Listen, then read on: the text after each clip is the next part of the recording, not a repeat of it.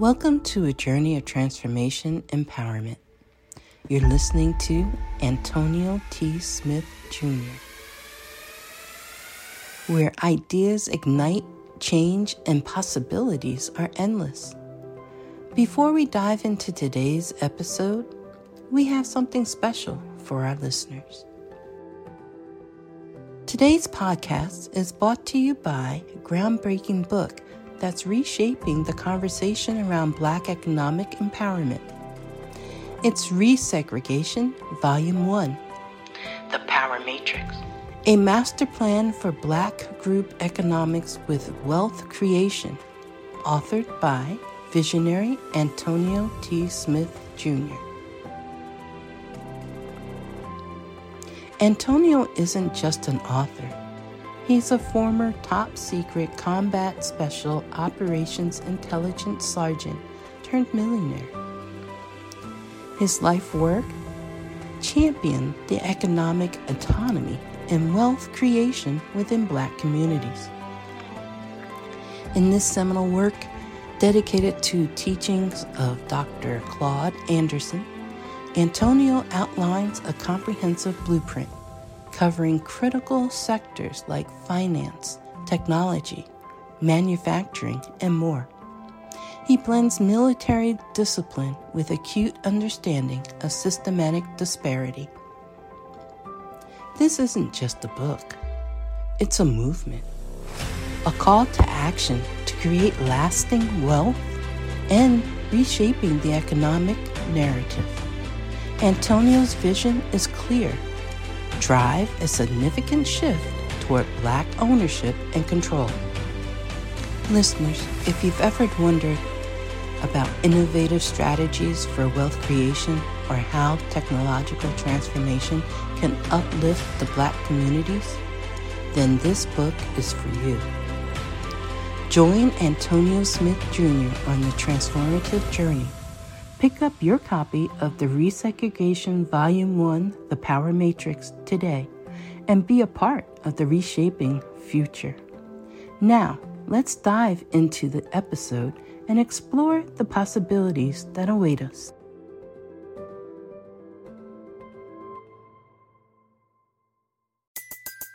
Everybody in your crew identifies as either Big Mac Burger, McNuggets, or McCrispy Sandwich but you're the filet o fish sandwich all day. That crispy fish, that savory tartar sauce, that melty cheese, that pillowy bun. Yeah, you get it every time. And if you love the filet of fish, right now you can catch two of the classics you love for just $6. Limited time only. Price and participation may vary. Cannot be combined with any other offer. Single item at regular price. Ba da ba ba ba. Well, folks, Antonio T. Smith Jr. is doing it again. He's done it again. Yes, he has. Giving away so much knowledge just to help you succeed, walk out of the middle class, become a multimillionaire. He is giving away his book just for you. The name of that book? The Richest Man in the Trash Can. You want to make sure you get this book.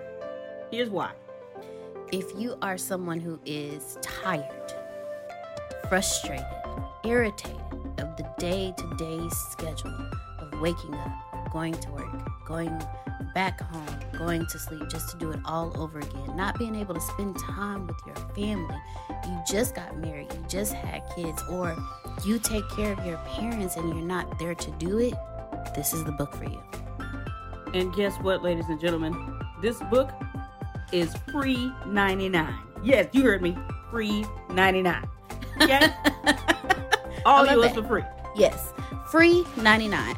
All you have to do is just pay shipping and handling. That's it. $9.95 just to get your free book. This book is a life changer. I'm trying to tell you guys everything in this book is what Antonio taught myself and Grace that enabled us to retire. Yes, we are retired and we haven't even hit our 40s yet. Woo! I'm just saying. I got a few months to go. Don't worry about it. Shh. Don't nobody need to know that, girl. you don't look it. That's it. Go get it. Go get it and walk yourself out of the middle class into the life you deserve. Walk yourself into abundance. Abundance is freedom, and this book is your journey out. You can plant better. You can dominate. Thank each and every one of you for joining us for the Integrity Leadership class. We have completed our peaks and valleys, and now we have moved on to the magic. So before we get into it, uh, who who has been doing their magic or who has done the magic and knows knows the power of it and what the magic is all about.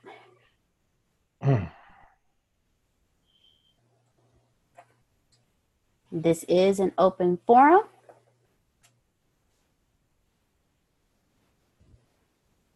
Um, I well, just from the chapters that I've read and listened to so far, it's about the law of attraction. It's dealing with the law of attraction and how to um, attract and manifest things into your life, the, uh, what you want into your life. All right. Who else? I can add on to that. Go for it. Not just law of attraction, but it's about gratitude. The more that you are grateful for, the more you actually pull into your circle.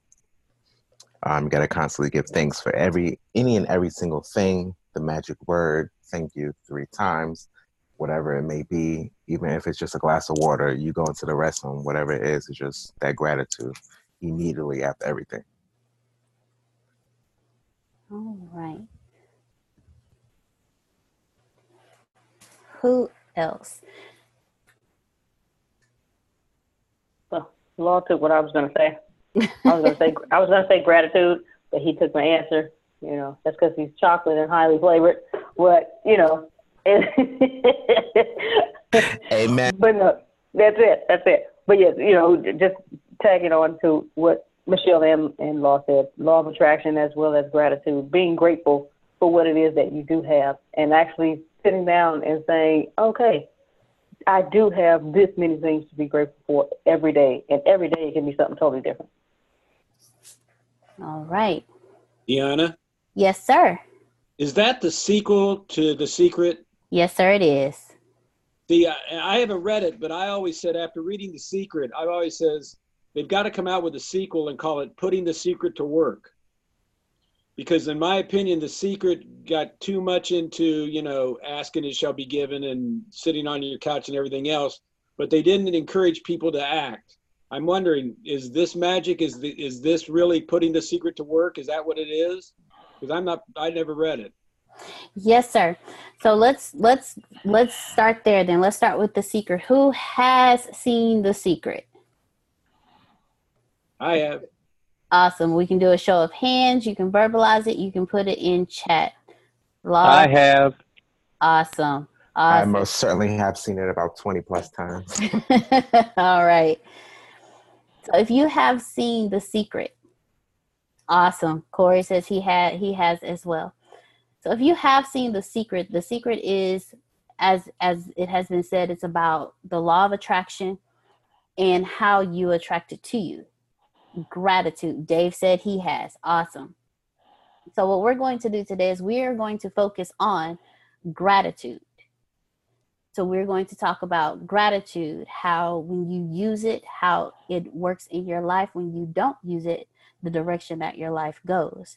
So I'm going to start with uh, Reverend Reginald Paul. I would love your input on gratitude. Uh, it, it can mean several things, but uh, honestly, gratitude is is whatever you whatever you give out. That's what you're gonna get. That's just as much as I could put it. There's really no too much extension into gratitude. It's just being thankful for whatever what I mean, even if it's good or bad, it's just being thankful for it. Even when it's bad, being thankful for it. Because no matter what, you it, it, it happened to you, so you'd have to appreciate it happening to you, even though we don't want it to happen to us. you have to appreciate it that it happened to you because that's the only way that you could uh, get something from it, learn something from it, however we want to word it. That's basically how I can best describe it for me. So, who else wants to speak on gratitude? It's accepting. Okay. Miss Michelle said that it's accepting. Gratitude is accepting. So, who who else would like to add on to that? Law, I see your mic is unmuted. Oh, Lady Maya. Oh yeah, okay. I didn't realize it was unmuted. what I wanted to add on to it is that gratitude is a discipline. It's something that you practice. It isn't something that generally comes natural to everybody. It's something that you have to be conscious of over, whether as Reggie said, whether it's something that's great or it's something that's not. Even those char- character building moments, as Les Brown always says, you still have to be thankful for that because there's always a lesson within those moments. Once you understand that lesson, you move past it, then you then can attract what it is that you want into your life. So gratitude goes on both sides. Okay. All right. Thank you, Law. Thank you, Reverend Reginald Paul. Thank you, Miss Michelle. Thank you, Phil. So, with what Law said, with the attracting those things in your life, with what Reverend Reginald says, with what you give is what you get. So if you give gratitude, you get gratitude. So I would like for each of us to just really dig into gratitude. What, like, when you use gratitude, when you wake up every morning and you show gratitude, how does your great how does your day go? When you wake up and you don't show gratitude, how does your day go? And I'm talking about in every single situation. I know for me, and I'll I'll start first. I know for me, when I wake up in the morning and I don't show gratitude for anything, I don't say thank you for even waking up. I I, I don't have the greatest day because I don't put out I don't put out that gratitude before you before you even roll out of bed in the morning show gratitude. Just when you open your eyes, universe, God, however you choose choose to phrase it, I am so thankful. I'm so grateful that I woke up this morning. I am so grateful. I'm so thankful that I'm able to roll out of bed. I am so grateful and thankful that I'm able to do this and do that. But when I do show gratitude when I first wake up in the morning, I realize that my day goes a lot smoother. I'm happier throughout my day. Nothing really phases me throughout the day. Nothing really hits me. Nothing really hits me how it would normally hit me if I'm not full of gratitude. So how does how does your day go when you start your day with gratitude versus when you do not start your day with gratitude? And i want you to really dig deep and think about it. Every morning you wake up and you show gratitude how does your day go? How do you respond to things? When you wake up in the morning and you do not show gratitude how does your day go? So let's let's go. It's it's this is an open forum. Let's go for because the magic if you have seen The Secret, if you have not, we'll definitely put the link uh, to the video in there so you can be able to watch it and understand because the secret is the magic is putting the secret in action. I'll take the the floor first. This is James. How are you guys are doing? Hello, James. Thank you so much. Um, so not showing gratitude I feel like I had a lot of experience in that field, and um, I had some some I'll call it like this. I had some blessings, and I didn't count them. I didn't take care of them. I didn't prepare, nor was I ready. So I had this mentality of like hatred and anger towards something that was good for me, not knowing it was good for me. And then I ended up getting a lot more of what I didn't want simply by thinking oh, um, about the thing that I didn't want versus thinking about the thing that I did want or the situation to go a certain way. And what I learned from that is um, only think about what it is that you want. Because when you think about what you don't want, the universe only hears the you and the want. They don't hear the do or the don't in between that. So what you think about is what you get when you when you're thinking positive or how do I say when you're thinking negative in the beginning of the day, you're gonna have a day that rolls out with that same energy wave. When you think positive before the day starts, you're gonna have a day that follows through with that same energy wave. I always start my morning by telling myself I can't say always because some days I'm I fall short. The day that I remember saying, "Man, today's gonna be like really crummy," I had to hurry up and correct that so that that same morning I said today's gonna be easy. I'm not in a rush. I'm gonna take my time. For the rest of the day, I ended up having this, and it was it felt weird because I know I went through this this morning and said those things to myself Yet the day turned out to be the corrected way that I affirmed with myself. Today is not going to be hard. It's going to be a rush. I had a job where I had um, I would make tips, and I'd say I'm to make a hundred dollars in tips today. I had one customer that same day. Today the day was easy. We were going home early. They added one more customer. I had no tips. That last customer gave me and my partner a hundred dollars each and I just could not stop laughing at the moment and the ideal that I told myself that morning. Today's gonna be easy. We're about to get sent home. They added one more customer, still an easy day, and I said I'll make a hundred dollars in tips. And sure enough, I made a hundred, and actually I made more than that because uh, we ended up doing something extra for her, and she gave us uh, more than a hundred dollars each, and that was pretty awesome. So that was my my journey on dealing with being ungrateful and being grateful. That was the lesson that I've learned. Thank you. Thank you, James, so much for sharing. So, when you showed gratitude, you received what you wanted throughout the day, but when you did not show gratitude, you didn't get what you wanted throughout the day. So, thank you. Thank you very much, James, for sharing. Uh, now we have Miss Kiera. The floor is now yours. Hi, everybody. I wanted to share a couple things, and I'm a little bit overwhelmed right now.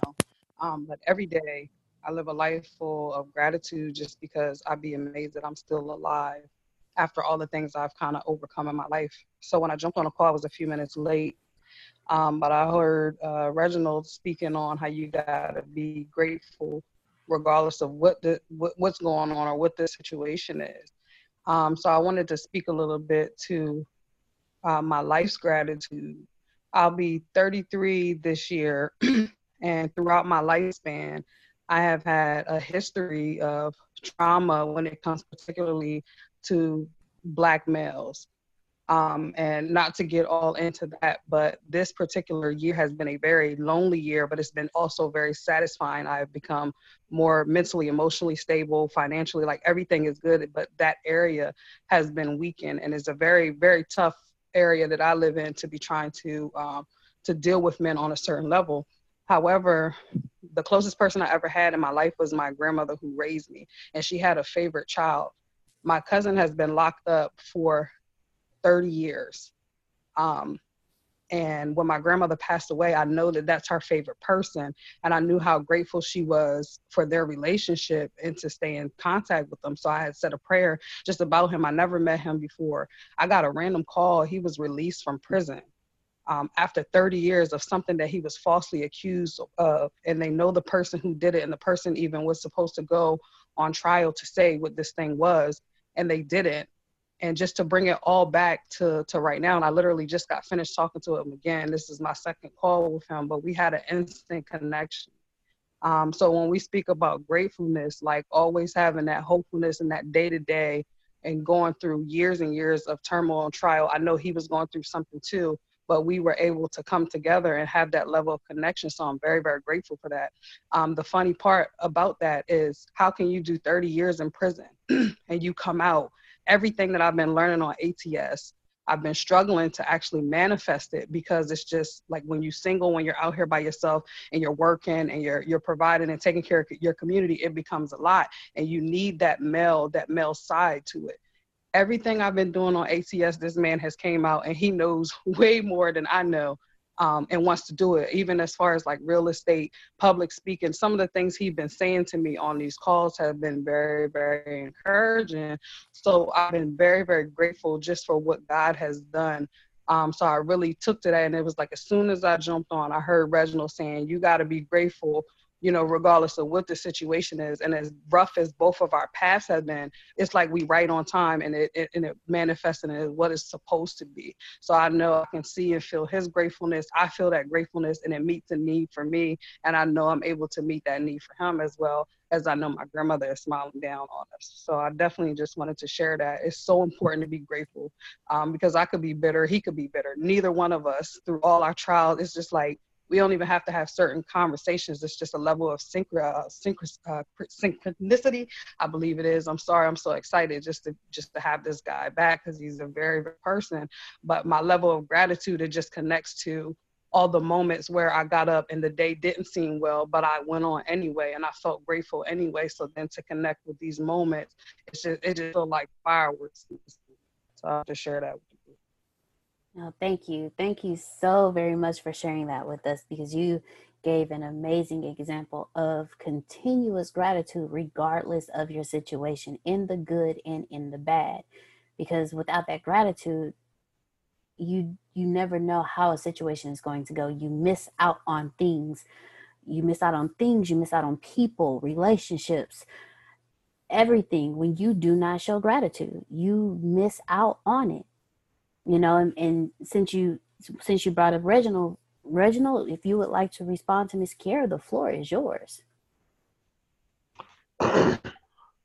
Yeah i mean in response to it i just i would just add that uh me personally I, me personally uh the, the hard way I, I i find i find going going the hard way is a better way for me. Uh, and I think for some people, just for the simple fact that you appreciate it more when you get through it. When you get through it, it'll make you more prepared for what you're getting ready to face. And you had to take that route. You had to take that route. You didn't get you. You you might you you might have made yourself go that way, but if you really look at it, that's the way that was intended for you since the day you was born. And uh, I, the way I, I would take it is is I look at it as when something when somebody else don't show you gratitude, how would you react? That's what that's what I really want to. That that's because I, I mean, come on now, everybody. We we Gratitude, we all know how to give it. That's on a good day. We talking, come on, man. Everybody know how to give it. Isn't on a good day. Everybody know all about waking up in the morning, giving thanks. Everybody do it. But how about when gratitude is not being returned to you? I, I want to hear that. I want to hear how we react to gratitude not being shown to us when we think we owe gratitude because we not owe gratitude. We are not owed gratitude. You're not owed nothing. How would you, you respond? How would you? That's what makes you thankful. that's what'll make you thankful. If you react the way that that you should react towards somebody who was not showing you gratitude.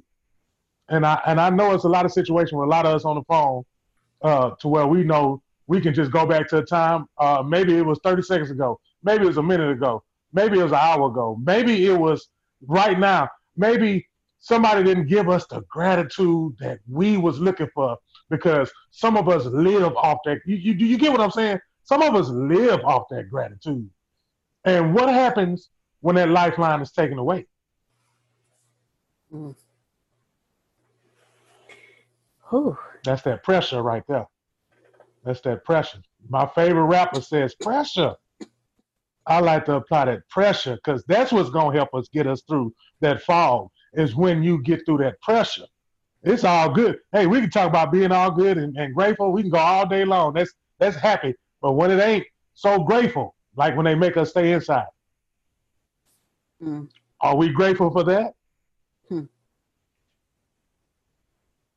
Uh, some people waiting on something that they need so their family can get fed. Are you grateful when it didn't come to you?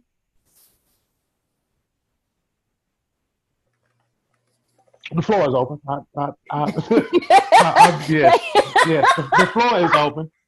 Go yes. drop that like I see that. Hands, I see little hands. Uh, I know, I know, I know they're ready to chime in. I, I know they're ready to go. Let's go. Yes, so Let's we go. go. Hello. Corey, Corey, we're gonna let you go first so you can say what you have to say before and comment on what Reg- Reginald just said, and then after Corey, Miss Michelle G. After Michelle, Law. Let's roll. Corey, the floor is yours, and then after Law, we got Grace. Wow. Um, so what I say about that? Um, what I will say, what I was going to say is that what um, what gratitude does for me is that it brings me present and it allows me to really be aware of the re- of a reality of a situation and a reality of what's really going on.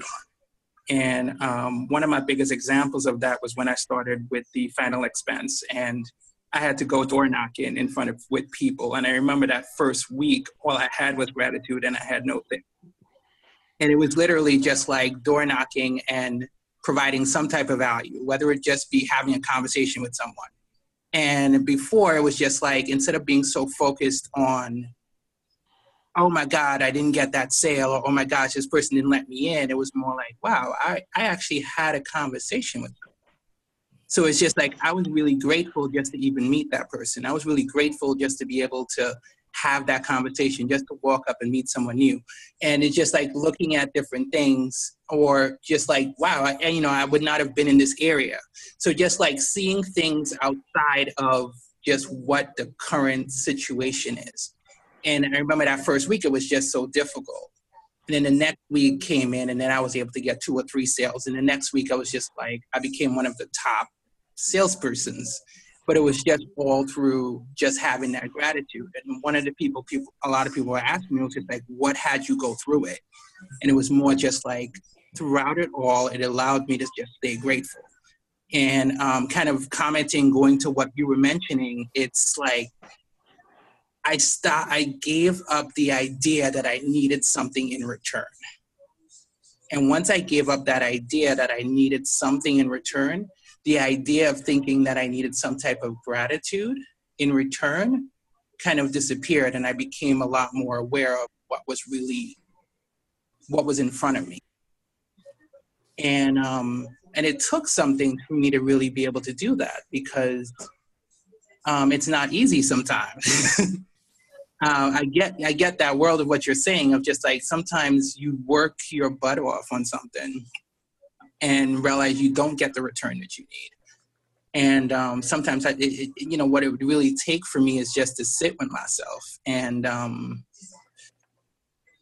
kind of see what's, I guess, what's the reality of the situation. You know, just like, and kind of again removing the meaning that I have on and this and the um, not just the meaning, but the significance that I create on it on not having that gratitude. And once I was able to remove that significance, then there's like this lightness. And that's when I experienced pure gratitude. You know, like true gratitude is being able to give and being grateful that you have the opportunity to give without expecting in return. And it's like, so to me, it's just like being grateful to be grateful and not be grateful to get something else. That's what I really want to share about. Awesome. Thank you so much, Corey. Thank you very much.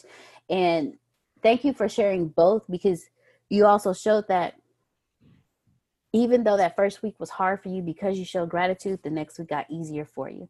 And then you said something, you said something when it came to uh, addressing what Reginald said. You were like, not expecting gratitude in return. It's hard, but when you release the expectation of gratitude for someone else, you're just grateful just to be grateful. So thank you, Corey, so much for thank you so much for sharing with us. I have a question, I have a, a statement that I'm gonna say, and I want everyone to think about it for a moment. And uh, and then we're to go to Michelle, then Law, then Grace. The statement I want to say is entitled people expect gratitude at all times. Entitled people expect gratitude at all times. So I want y'all to ponder on that comment for me and we'll open that up in a moment. So, Michelle G, you're next. After Michelle G, we have Law and then Grace. you know what, Deanna? It's funny that you just read that mm. because it pertains to what I was getting ready to say. Having true gratitude is laying in a hospital bed, not knowing if you're going to see the next day. But you say, God, I thank you anyway, no matter what however, no matter the outcome, I still thank you. Those people who are who they may think they're getting diagnosed with cancer, they're not sure, or they are diagnosed with cancer. But they say, God, I thank you despite what I'm going through.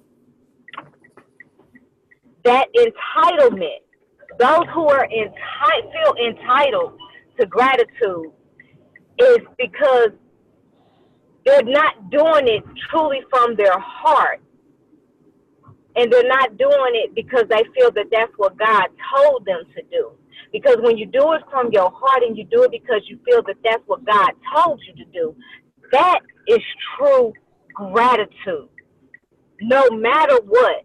Not knowing how your bills are going to get paid for two years two years, but they get paid anyway. And you go, you go with nothing getting shut off or anything. That being thankful and grateful for that, that is true gratitude. So that statement that you made and people being entitled, there you go, right there. All right, thank you, thank you so much, Miss Michelle G, for sharing. And it, it in entitled people expect gratitude, like because I feel entitled to this and I feel entitled to that. I am. I expect you to be grateful. I expect you to be grateful for me just even opening a door for you, because it's an honor. And I'm saying this from personal experience. I was one of those entitled people if I do something nice for you, I expect you to give me gratitude. And if you don't show me gratitude, like Reginald was saying, what about the people who you expect to show you gratitude and they don't? Entitled people are the worst because they don't deserve the gratitude. They don't deserve somebody saying thank you. But for those who truly do something out of the kindness of their heart, for those who do something because they just truly they're grateful that they have so they want to do for you they don't expect gratitude in return they just they're just grateful that they were even able to do so thank you miss michelle g for sharing with us this evening. We are grateful. wanna, uh, go ahead go ahead go ahead. I, was, I was just thinking about it. I was just thinking about it. Uh how about this one? How, how about this one lovely people on the call? How about how about I'm grateful when I'm ungrateful. Because mm. after after my conscience and my universe beat me clean upside my head after I knew because at the time I'm just gonna be me. Yeah, come on now. Hey, hey. The time we're gonna be us. You, you know what I'm saying? Let's keep it real. Let's keep it 100. We're gonna be us. We're gonna do us. And we're gonna do what we've been doing, what we've been taught, and that's just point blank. Now, the guilt you're gonna feel after that. If you don't have no guilt, then I would like to meet you so we can sit down and we can have our own uh, Zoom chat and we can talk about that. But uh, for the ones who do have that guilt, where you be like, you know what, you got to go apologize and say you sorry because you knew that you was, you know, you you, you was not, un, you know, you wasn't grateful at all. But I'm grateful for being ungrateful so it can teach me to make sure that I, I, I, I am grateful to that. And, and the story of, of the two years of not knowing, being on a hospital bed, that's, that's the thing.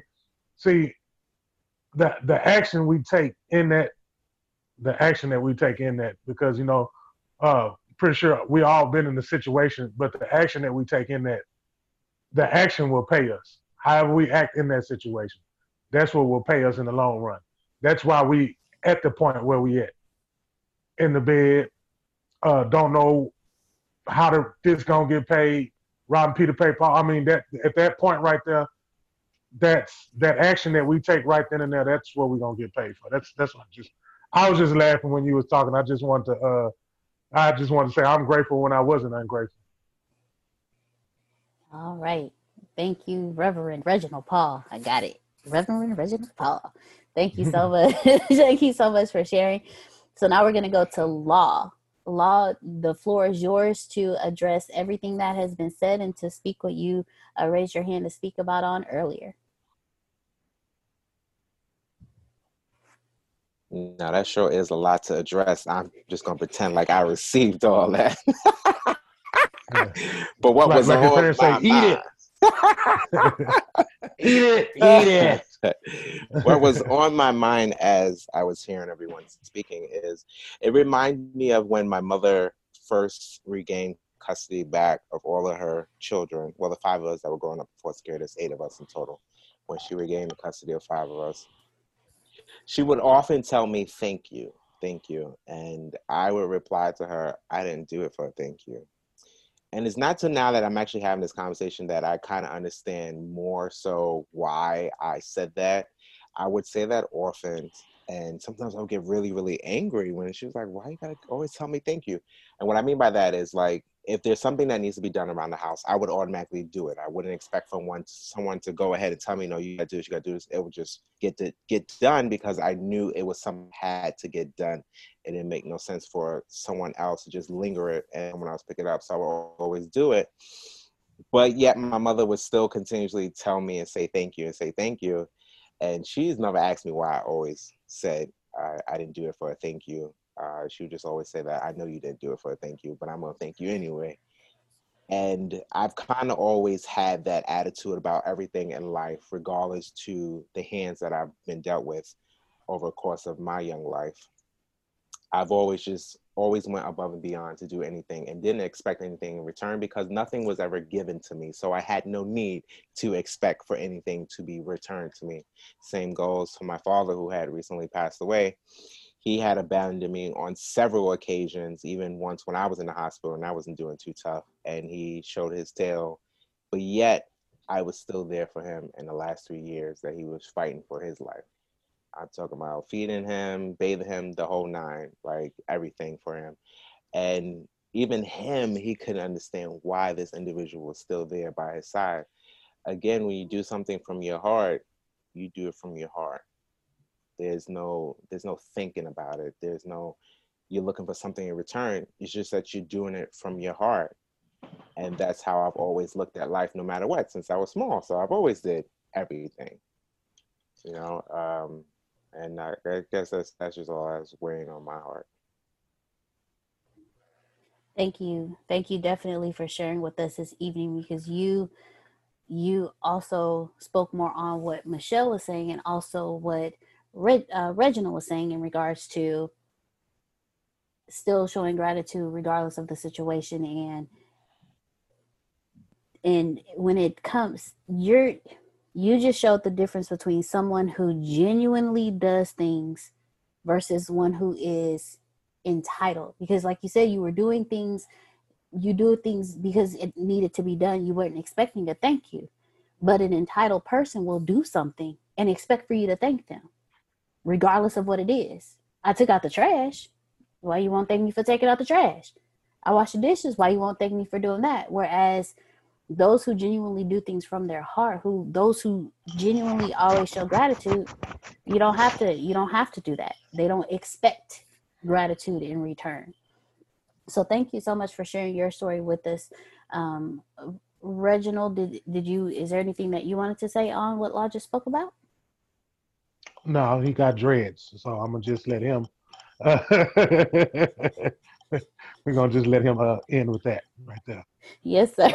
yes, sir. now we come to Miss Grace. Grace, the floor is now yours to speak on what you wanted to speak on earlier, and if you would like to address everything that's been said as well. Okay, thank you. Earlier when we were talking about gratitude, I know we're still talking about gratitude, but earlier today I was on the phone with a young lady, and she had gotten everything through the Get Famous for My Story uh, funnel, and she had looked through everything, and so I'm doing, you know, my due diligence, giving her a call, make sure she got access to everything, and, we're talking, and she uh she got to talking, and she said, you know, everybody is. She first she was saying, man, I'm so excited because I, I want to make sure that I get this, and she's now a new member of the Bureau of Dominant Speakers. And she said, man, yeah, I'm so excited to do this because I got to go out here and get this thing done.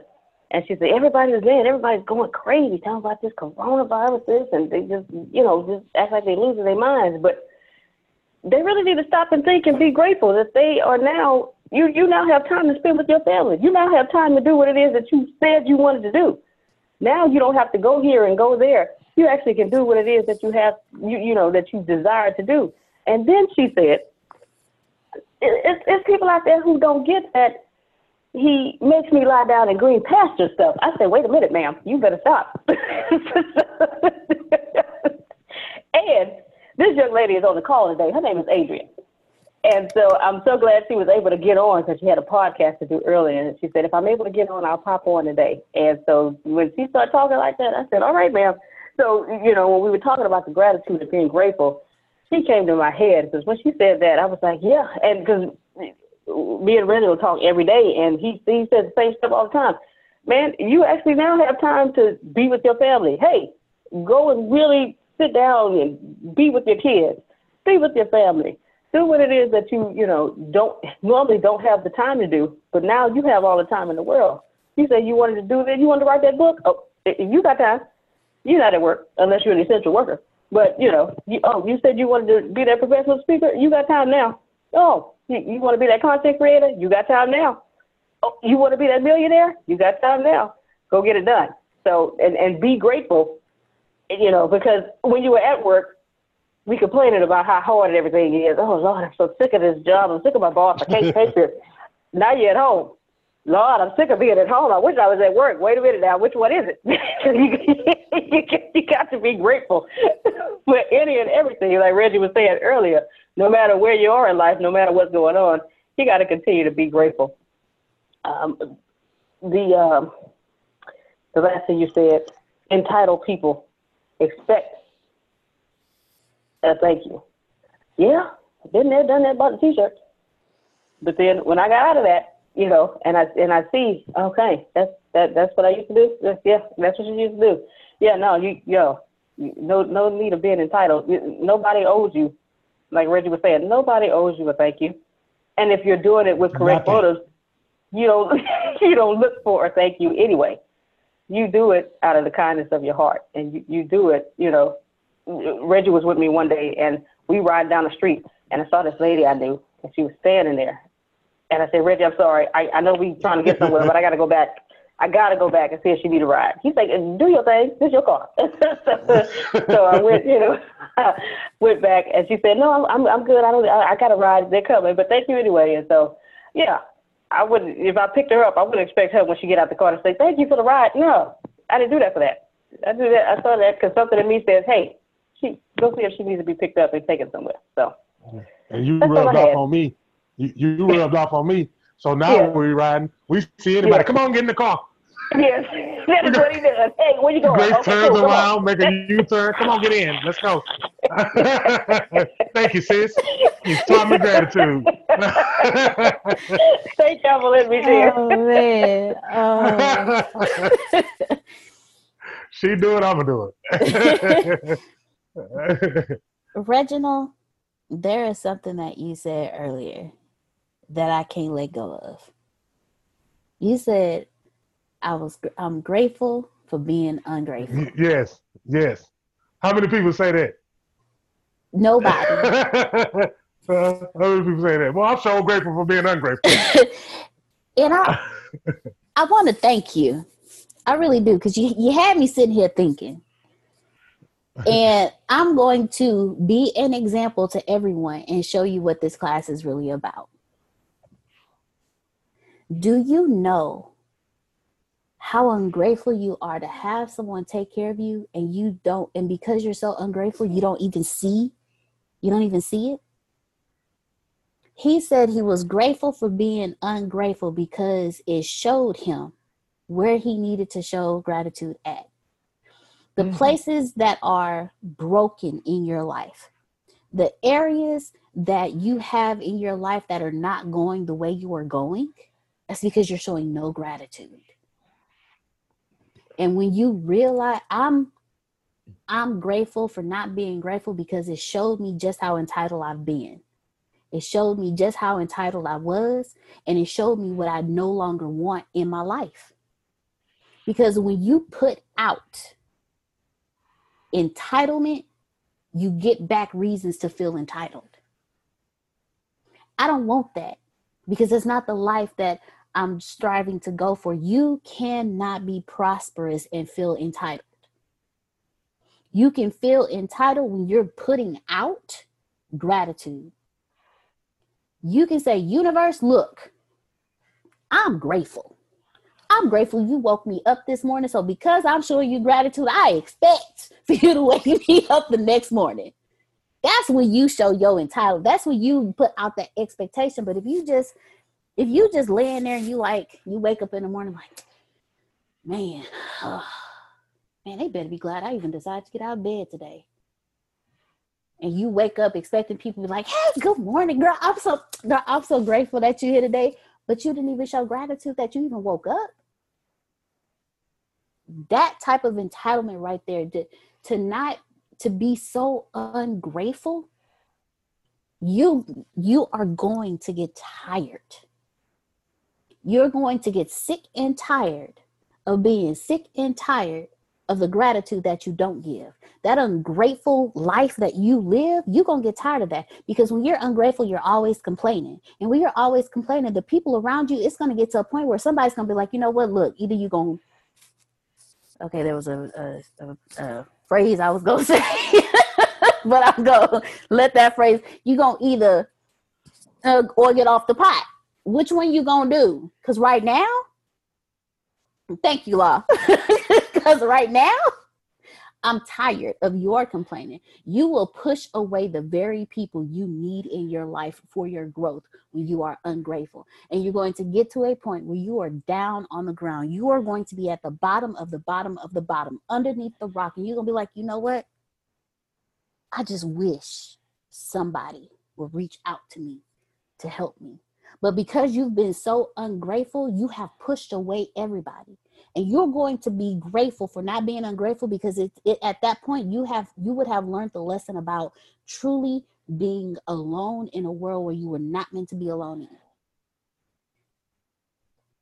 So, Reginald, I want to thank you for saying what you said because it knocked revelation into me because we are all our journey is a consistent journey of growth and if you are not open enough to listen to somebody else talk to express if you're not open to enough to receive what somebody else is expressing even when you don't think it applies to you it applies to you so whoever didn't catch whoever didn't catch i am grateful for being ungrateful i need you to catch you are ungrateful. Therefore, you need to start being grateful. You got them speaking in tongues over there. They they, they speaking in tongues in the chat. I just Honda. They, because Honda Civic. They yes. this was it. Honda Accord. That yes. Yeah, Honda Prelude. They over there just they getting it in. You you you touching them. You touching them. Give it to them. You know, just just keep giving it to them. And I, and and and and let me let me let me see if let me let me see if we can get you some more Honda Hondas in there. Now, you know how ugly, you know how much, you know how much. First of all, if you can see your face when you're being ungrateful, like it should be a reflection right there as soon as you be ungrateful, so you can see how many muscles your cheekbone, your nose, your lip, because you know some people nose flare up, they lip get to twitching.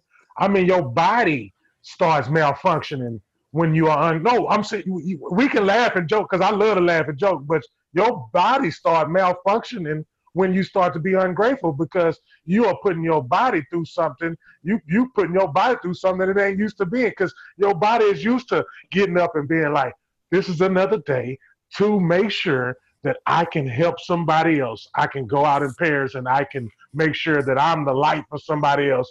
And you know, because if you bring darkness to somebody, that takes a lot to bring darkness. Boy, they, they somebody told me when you that that whoa, that is what ungrateful look like. Everybody take a look at Law's Screen. If ungrateful was a person, that's it right there. That's live right there. Everybody get a good look at that. And and you got to hold that all day. You got to hold it all day. All day. Ungrateful looking self. Yes. looking self. yes.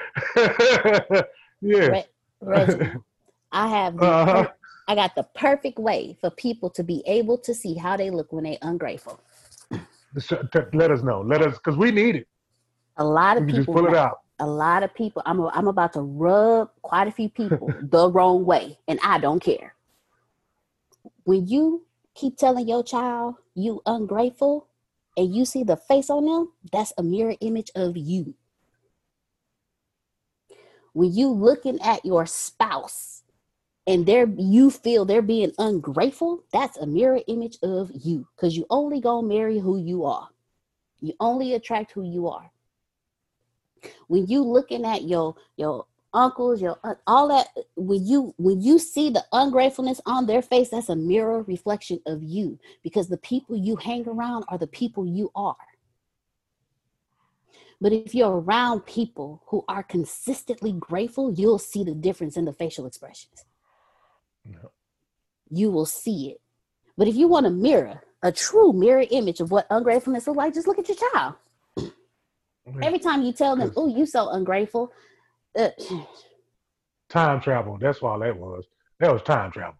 For all the times that you was ungrateful, now you got to look at what you done made and be like, "That's what I look like." Yes. Your mama told you. Your parents told you it was gonna be a day. Didn't they tell you it was gonna be a day? Yep. When you have them, like just the, the voice. Yep, yep. And when you have them, they're gonna be just as worse as you was, and then you're gonna remember what I said, Reginald. And then boom, had them, and then I looked at them like, oh, my mama was not lying. Pull that picture up one more time, Law, so I can look at my face the times that I was one more time so I can see it. Looking self. Here you go. Bam. All day long. Look mm. at his mm. neck. Mm. Look at his neck. He ain't even got a neck. He ain't got a neck. You see how his jaws just all just you fall apart. Look at his mouth. His mouth is ungrateful. He's in an ungrateful position your mouth is supposed to be straight. His his mouth, that's not man. Oh man. oh my goodness. This is what grateful. This this is what gratitude looks like. You see how you smiling and, and that's good exercise. You ever when you smile, you that's exercise, man. You know when you look. Have you met a person that was just frowned up all day and you did your best to make them, you know, what I'm saying, smile, and then you could just see it coming out of them. It's trying to come but their picture just keep coming up because they just keep letting it manifest in them, and they want to have that neck, and they just don't want to. That's why I'm glad I am who I am, and I hope that I get to go around and and and and and bring that joy to people so that they can just be grateful that it is somebody out there. He's just, he, Lord, Miss Dixon. what she say, sis? What she told me? Get him, Grace. That's what get him, get him. yes, get him. Yes, but man, it's just again, it takes a lot of energy, man. Hey, yes. I I told my sis this. I say, man, we only get a certain amount of breath. Mm. Think about this. You get a certain amount of breath. You don't know when it's going to be taken away from you. And I will do my best to make sure when that last breath do come, I do not look like that image that was showed today. Mm. Mm. Honda City. Yes. I I want to ask everyone a question because this applies, and I, I'm going to tie in our previous book, Peaks and Valleys, to this. How many of you have associated your peaks and your valleys with your gratitude?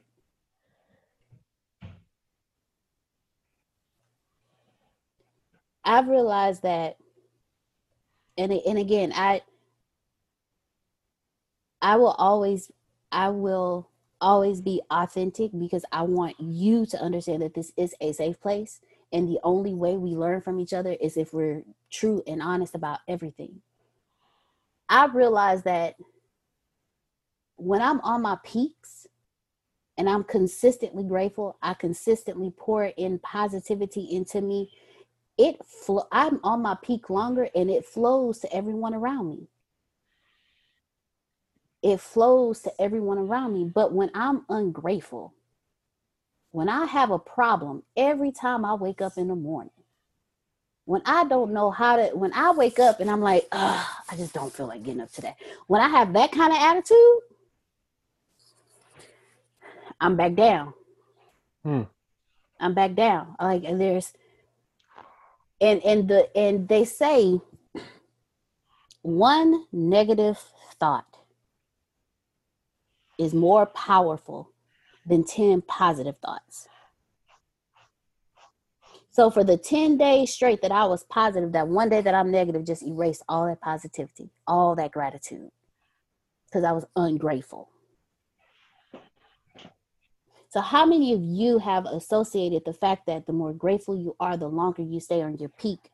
But the moment you start showing, the moment you start being ungrateful, you start rolling down that peak. Mm, I can go. Go ahead. Yeah, I see for myself. I am. I find it so much easier to be well, not easier. I, I kind of have the opposite point of view. I'm always like, I'm so much more. I'm so much better at being grateful when things are going bad, and then the minute things get really good, that's when I'm like, oh, you know, I'm. I don't have to be that grateful because I'm already kind of put in those seeds already. And um, similar to what you just said, making sure that still using the gratitude even at my peak to really have it stay there longer. Because I always found that the minute I start, like I'm, you know, the minute things started to go well, it becomes easier for me to be like, okay, I can skip a day or two. You know, it's all right. I mean, I, you know, I'm doing okay. And it's like the minute I start having that mindset, that's when things start slowly spiraling.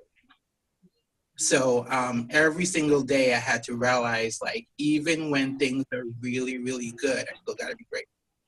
Even when things, you know, you know, still being even when things are positive and everything is going well in my life, I still need to be grateful. I still need to be positive and happy and everything else like that, or else, you know, because I always saw like the minute I start not thinking about my life and not think not being you know, when life turns gets really good, I stop really being as grateful. And all of a sudden, slowly things start, like what you said, things start really just going downhill. So that is something that I really have to continue keeping in mind.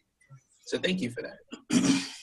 You're very welcome. You're very welcome. One of the greatest things that I have learned with following and listening to Antonio and Tempest Shannon, Grace, Reginald, is that there's a consistency. There is a con- your your gratitude is a consistent practice. Now, not in every now and then, not a when I feel like it, but a consistent practice. Your journey is consistent. You can't pause on your journey and expect for time to pause with it so your gratitude is the same way. It's a consistency. When you're up on that peak, man, I'm grateful I'm up here because I do the same thing, Corey. I do the same exact thing. When I get to a certain point, I'm like, oh yeah, everything going good. I I literally forget to be grateful. But when times are bad, I'm like, oh, I'm so grateful this, and I'm so grateful that, and I'm so grateful this. But I should, you know, but I should be grateful just to be, I should be grateful to be on the peak. So, Corey, thank you so much for sharing with us. And before, Justin, before I open up the floor to you, I'm going to read what Tempest just put in the chat. She said, In my opinion, I think too many of us consider the valley to be a bad thing instead of viewing it as a learning experience that affords us opportunities to grow. Because of this mindset, we cannot be grateful and therefore we attract more of the valley, even though it is not a bad thing. Thank you so much. Thank you so very much for sharing, Tempest. We're grateful for that because that's true. We turn we turn our valleys into bad because we we are literally ungrateful. So thank you very much, Tempest, for sharing that with us. And we have okay, so Dave, Dave, um, Dave, then Phil, and then I believe it was Justin who unmuted. So first Dave, then Phil, and then Justin. Um, I guess my biggest thing is I don't want to sound arrogant, but I'm always grateful because I had no other choice. My upbringing made me so grateful for for everything. So I never I can I can honestly say I've never been to a point where I've been ungrateful about anything because man, my journey has been whew, like what Reggie was talking about has has been so challenging. You know what I'm saying? And even even at this moment, I, I just look back, even even coming, you know, even joining the ATS was like I was so grateful that Antonio gave me the opportunity to join and how it happened and transpired and just like man, like that was like an eye opener, you know what I'm saying, of what I've given and been able to receive, you know what I'm saying, what I've been giving out. Thank you. Thank you so much, Dave. Thank you very much for sharing with us and always being grateful please don't don't ever feel you're being arrogant because you're always grateful. That just means your gratitude is consistent. so please and thank you, thank you so much for sharing with us. Uh, next we have Phil, Mr. Phil Sorrentino. The floor is now yours. Good, I'll mop it. the last thing President Nixon said when he stepped off of the South Lawn to get on the helicopter to leave the White House after he resigned. And he was a Capricorn, by the way, which is the mountain goat that understands the peaks and valleys. He said, You have to be in the lowest valley to appreciate the highest peak. And that's what Reginald said. He was happy, He's, he was grateful for not being grateful. And we live better than 95% of the kings that have ever lived on this planet access to food, clothing, transportation, information, entertainment, sanitation. If we put 95% of the kings that lived on this earth and we put them into any one of our lives, we literally would improve the quality of their life. Thank you. Thank you very much, Phil. Phil, every time Phil speaks, he says very few words, but they are powerful words when he speaks them. So thank you. We should be grateful because we do live better. We live a hundred times better than the kings did in in the older days. So Phil, thank you so much. Thank you very much. And Justin, the floor is now yours. Yeah. Oh, I just wanted to comment on when you were speaking of one negative thought and 10 positive thoughts. Yes, sir we can go back to to Phil's comment on Nixon and Kings. Uh, you know, like you have the dollar, the U.S. dollar, and the gold. Once the dollar in '71 was taken off the gold standard, the Fed was allowed to print more money than what the money is actually worth. So the dollar became weak. It means nothing because not tied to gold. Protecting your energy and your alignment and surroundings is similar to tying a dollar to gold because you can have a hundred people around you and you know that that one negative thought but if you align yourself with 10 more positive people and 10 more positive people and 10 more positive people eventually your surroundings are going to be of gold and not of paper so your energy that you have to protect at all times, you won't have to protect it as much because your surroundings will be of encouragement and of nutrients rather than of defense. Because every time you're on defense, it takes out it takes from your body, like Reginald was saying. It takes it's like your immune system. It takes a lot of defense to constantly be on guard and worry about what you're saying and worry about and walking on eggshells. That drains your energy, leads into negative thoughts, leads into saying, Can I really start this business? Can this business really get me where I need to go? Sometimes you got to play the cards that you dealt, but if the cards that you dealt, if you can change them out for better ones, change them out and look back, and, and you'll never look back. So when you get up in the morning and say, I don't want to do this, you don't got the right people calling you in the morning and telling you to do this. Mm-hmm. If you're getting up at six, somebody should be getting up at five and, and telling you, let's go jogging. Right? If you get up at five, they say, okay, let's go meditate at 5:30 and let's go get to the gym at seven. Let's eat and let's go start. Like, you need that. Because eventually, like bathing, it has to be done daily. Motivation is a daily process.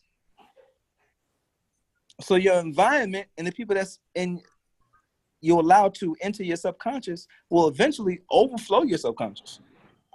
and as far as kings, you know, I, I don't I relate to uh, Tap and Mansa Musa before I relate to any other kings. I think they had it better than anybody could ever have it. But now we have we have gratitude for what we do have in the information age. Um, but gratitude is definitely on any platform, peak, valley, mid level, it, it has it has to be aligned with everything that you do.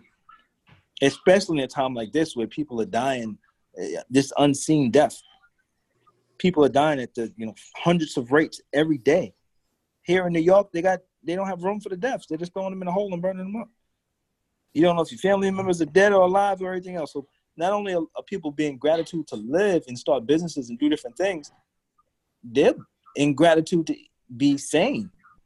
Because eventually putting it off and looking at the media and eventually you know it's going to catch up to your subconscious of everything that's going on around you. So that's basically that's what i wanted to add to that.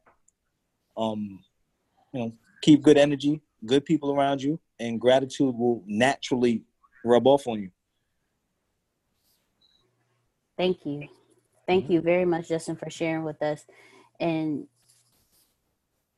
you are right. When you hang when you are around people who put off that negative that positive excuse me that positive energy that gratitude you will start you you will start being that way. Uh, uh, i was the most ungrateful person that i knew and then I got around Tempest and and Grace and Antonio. It started with this very leadership class, and the more I read, the more I was like, ooh. like I was like, ooh, okay, wait a minute. But the first thing you want to do is say that's not me.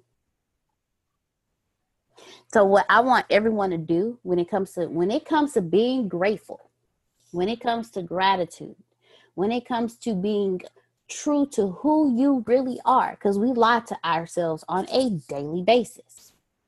One of the greatest things Antonio taught me was watch your favorite movie. Are you the hero of the movie or are you the villain of the movie? And that'll let you know where you think you stand. If you if every single person always thinks they're the hero, you're the villain and I'm and again, I'm only speaking from personal experience.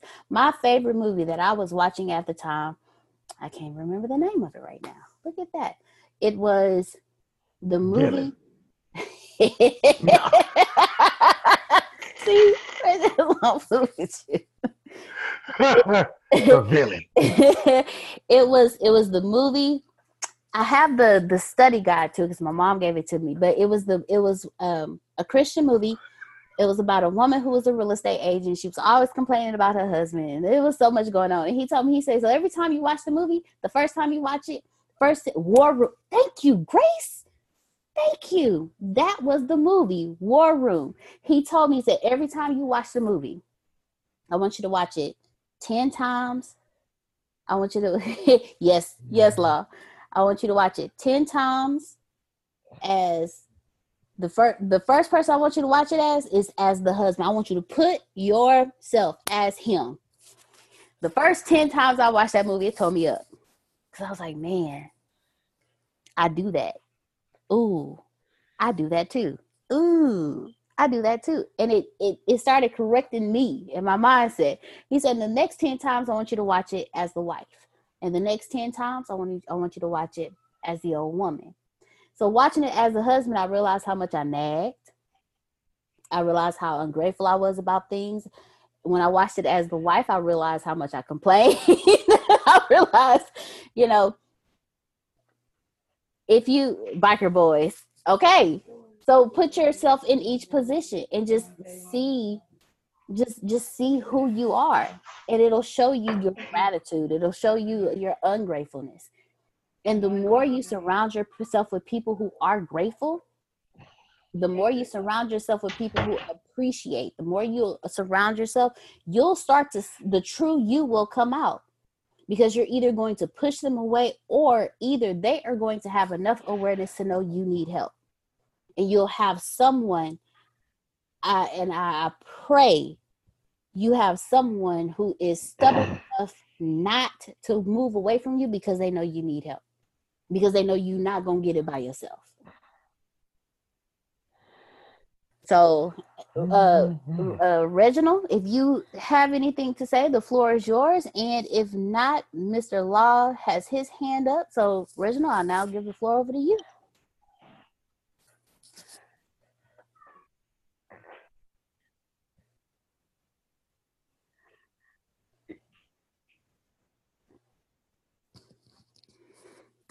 Reverend Reginald?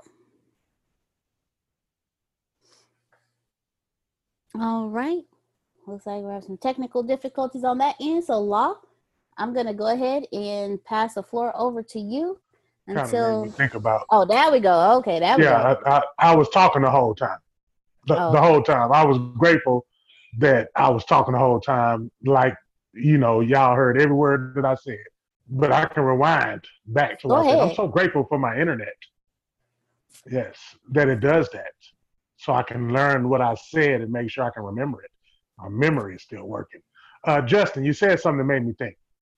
And uh, we was talking about people people being ungrateful. You know, we around people that's been ungrateful. Let's let's take it a little further.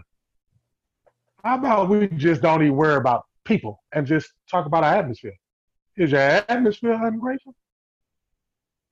Because uh, the where you at ungrateful? Because you you know back in the day they used to tell us that you know this is demonic territory. This territory is not good. Ter- Matter of fact, I could take it back to the soil. There's the rocky ground, uh, the the concrete.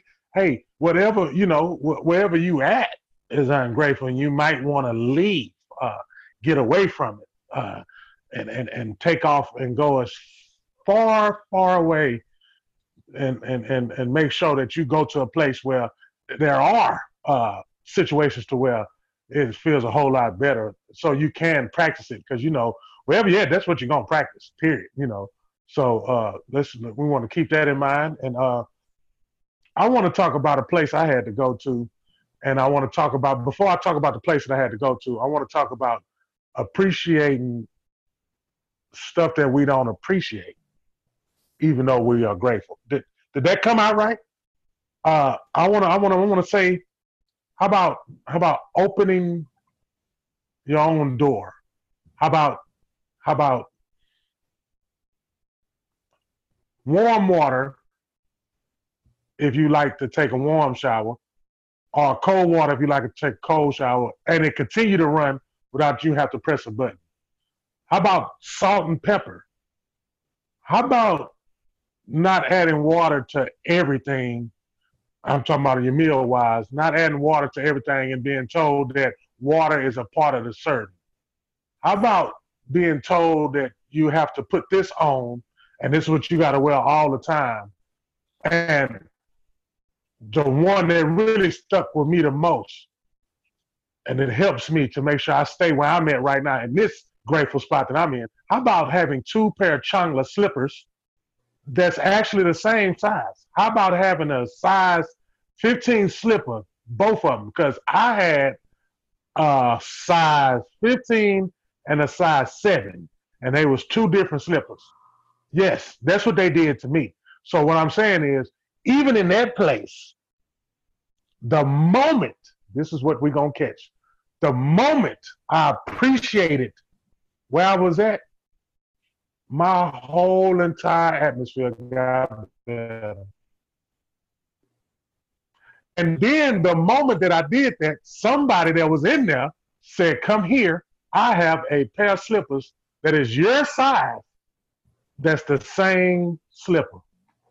Mm. I mean, the moment that I appreciated where, where I was at, because I could have been somewhere that wasn't, that was worse than where I was at.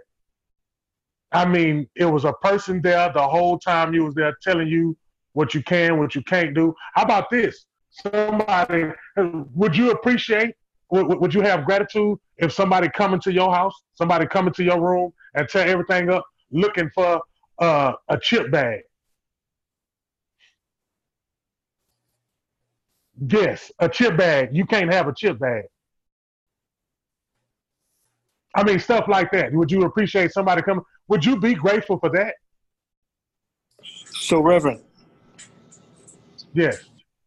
you from what I from what I'm interpreting from it, you're taking immediate gratification, which is justified, for the overall scope of what is right to be grateful for. That's in other words, somebody um, you know, doing something to you, but they didn't harm you complete so where you can't come back. So you're thanking them, you're grateful for having the two slippers, but you're not grateful for the environment or the misguided police or the slave trading police or the circumstances that put you in there where you weren't supposed to get there to begin with. But you're so happy to be alive and to get out or just to be on the outskirt that you in gratitude to the fact that yes, master, I'm happy.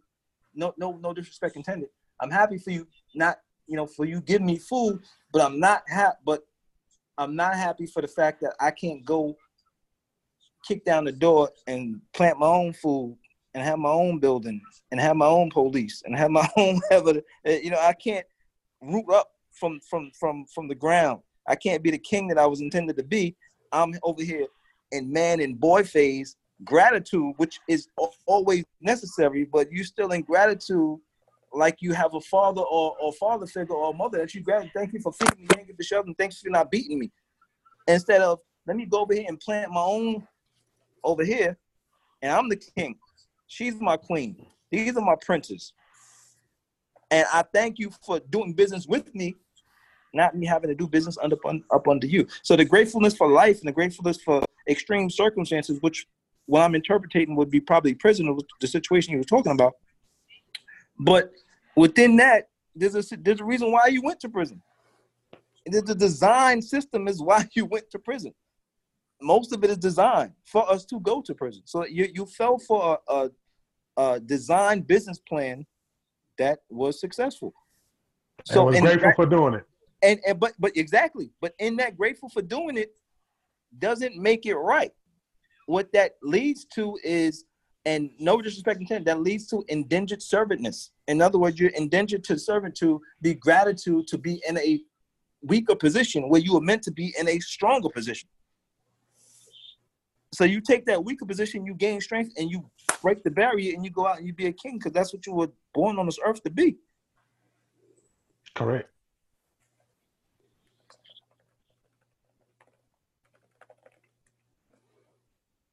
All right. I, when you when you lose everything, when you have none of the freedoms that you've ever had before, when you cannot do as an adult what you feel you should be able to do, showing gratitude is a great way of shifting your entire being. showing going from not even having the same size shoes to being grateful for okay this is where i'm at. I appreciate the lessons that i'm learning. I'm grateful for the lessons that i'm learning. And the moment you show gratitude you are able to shift your entire your entire everything. That's just how powerful gratitude is. So reginald thank you so much for sharing with us what you shared with us and justin thank you for sharing what you share with us as well. Because life is never easy. Life life is never easy. It's up it's down it's in it's out. But the moment that you show gratitude everything shifts. We live in a world where we live in a world where systems were put in place for certain things systems were put in place to remove or to give. But the moment we show gratitude for whatever is going on, whatever showing gratitude at your lowest point will shift your entire life. So thank you, Reginald, so much for for sharing with us. Justin, thank you so much for sharing with us. Thank you both so much for sharing with us.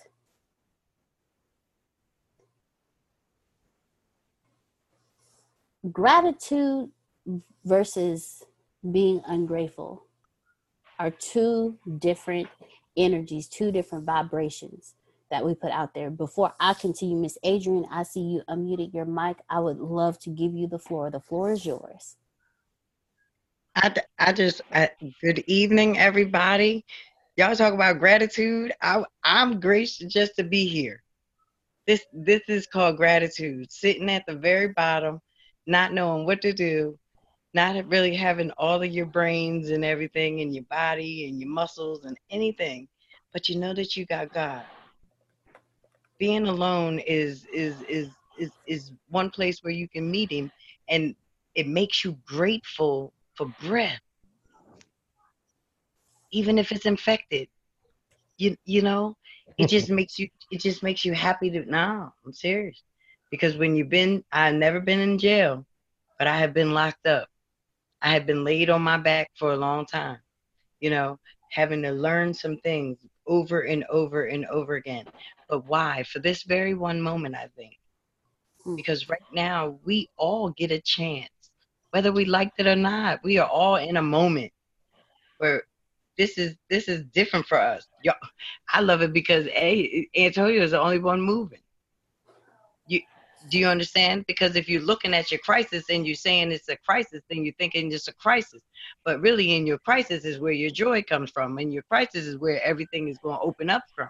So if you embrace your crisis, then you understand why you're really in a crisis. Now you got more time with your family. The person that you didn't really like on on the block that you never really talked to, maybe we're waiting on you to go talk to your neighbor. You know what I mean? And if everybody can take it, what y'all just said, it was everything was great. I'm just grateful, like I said, to be a part of a new crew of people, my new friends. I don't know if y'all all in down in Texas, but my new friends, that's how I call it. I like you said, like Justin just said, you have to be you have to be in a minds in a like-minded place with people. Like every single one of you that has spoken has spoken something into me just right now. And i'm thankful. And that is that is the form of gratitude to the point where it, it when it's bubbling and any and everybody that you come in contact with it's like it when you leave them they know you have been somewhere and they know they were in the presence of somebody you know that kind of stuff. And then you say and you look and you say it's not you, you know, but it's it's the one that gives us the breath. That's grateful. That's gratitude. I just I I'm so glad to just be a part of it.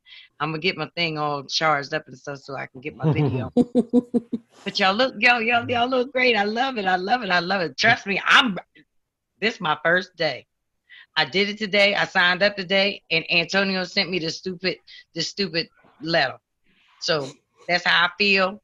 That's how he feel. And I say, well, bless God because I needed somebody to tell me something to say something to me because Jesus, we got to do something. And I just bless God that in this bad moment for everybody else, God is opening doors. And I just wanted to say that. And I'm that is gratitude. And I thank each and every one of you. And I can't wait to meet each and every one of you. Seriously. Thank you. Thank you. She wrote the book. She she wrote the book that we we talking about now. That is not the author. It's, it's, she's the author of that book, and we are really glad that you are here because you are. Hey, you, you really seriously. That's what I like being around. That's exactly what I like being around. Stuff like that to make you run out your house and scream for no apparent reason. Uh, Yeah. Thank you. You know that's that's that's the type of energy I need to be around. I don't be around. I can't be around that that stagnant, stale, uh, old Frito that been in that bag that just was neglected because don't nobody like regular Fritos anyway, and there's chili and cheese on it. But I'm just saying that energy that you got right there, that is, I oh man, that, if I wasn't in this room, I would shout right now. They'll put me clean up out of here. And I Well, I appreciate you joining. I bless God for the life I have. I was diagnosed with multiple sclerosis 10 years ago. And when I tell you it was life changing, altering, but God is good and energy is Mhm. all that I have because I have none for myself. But if you can feel it, I can feel it. And that's how and that is called gratitude. Like you said, when you do it when you when you're ungrateful, I'd be mad to see people walking around and having fun and dancing and stuff. You know I mean? Cutting up like we used to cut up. I can't even cut up. It just bothers me. But at the end of the day, at the end of the day, I'm glad that I get to see it. You know, I'm glad to watch the kids be able to run around and stuff. But one thing that I did hear y'all say, I am a person that if I walk into the room and you got your thing with you, I want your thing. Even to the point where I get to the point where I ask the person, can you take it off for like 20 minutes? Just be cool with me for 20 minutes. And then when I Mhm. leave, you choose to pick it up again. Cause I, in my, in my world, we just don't do it that way. You know, cause we have the authority to, to, we have the authority to take over what it is that we're supposed to really be doing. So you could, I'm sorry, sweetie, not right now. You gonna smile with me. How about that? It usually works because God is always, you know, that I'm grateful, man. I'm trying to tell you, uh, hey, we can do it though, and I know th- y'all is the group that we gonna do Mhm. it with. I'm so we gonna happy. kick it. I'm so happy. find I can't wait. gonna- can't wait. Sis, you got to take me up there. We need to ride. I told y'all. I told you. She said she moving to Texas. Okay, Come come, on. on. down. Come on down. down here. Yes, ma'am. Yes, ma'am. Miss Get you some Adrian. of this salt water. Don't play with me, y'all. I'm trying to tell you. I'm I'm in Philly. I'm looking at it. They talking about what they doing, what they not doing. If we got the virus and everything, they done met the man in New Jersey say something about his state. But His state was the best. I told him, now y'all is silly, because the only thing New Jersey can do is buy New Jerseys. Philadelphia is in the Bible. Stand up, tell somebody, say something. So when I say it, I'm gonna have to come somewhere. Yeah. So uh, yeah, I'm on my way. All right. Well, we ready for you, Miss Adrian. We looking forward to seeing you. And I wanted to let you know that Antonio is listening. Antonio is listening, and he he said that being he he's quoted you. He said, "Being alone is where you meet God." all day. That's why. That's why. I t- tell him that is why I know so much. And guess what? And when you know it for yourself, it is a very bad place for the world to be in because now I know exactly what it is I've been called to do, and I know it. I done read the. Oh, what are you talking about? None of it. But Antonio, with that, he called me stupid today, y'all. He called me stupid today. He called me stupid. I said, "Oh, I can't wait to meet my new coach." My new coach came right at my neck, and if you know anything about me, you're supposed to come right at my neck. So, coach, I can't wait to meet you. He's, yeah, he said he listening. He said you. He said you better talk. I was I was in my class though. Thank God for myself. Look, thank God for myself for my for my classes because uh, I thought I might have died at first, but then I said, you know what? I'm in class. I'm strong. I don't have low self esteem anymore. Let me keep moving. Let me keep moving. But Come y'all, on. I love y'all. I love y'all. We y'all love go ahead and baby. enjoy your rest of your thing. Yes, All and right. I can't wait to meet you. Thank you so much. We're definitely looking forward to meeting you too. And like you were saying that Antonio is moving, you know, he said he's moving at he's moving at 10,000%. You know, he's alive and he does not vibrate at the frequency of this crisis. That brings me to something. When you are consistently grateful and showing gratitude, the vibration that you put out there is not of your situation. It's beyond your situation because you are grateful you are gratitude you are at that point where no matter it's it's that peace that that joy and that peace when you have consistent gratitude there's nothing that can bring you down. There's nothing that can shake you nothing that can move you because you know. No no no. I don't care what's going on. I don't care what you said. I don't care how you responded. I know me in my house, we are grateful. We are grateful because we woke up this morning. We are grateful because we were able to sit up in our beds. We are grateful because we were able to put our legs on the other side of the bed, stand up, and actually be able to stand up without assistance. We are grateful because we can wiggle our toes. We are grateful that our knees were able to sustain the weight of our upper body. I'm grateful that my lungs work without assistance. Because there are some people that need assistance just to breathe. There are some people grateful for the valley. T- Tempest said, grateful for the valley. Because you don't learn anything if you always at the top.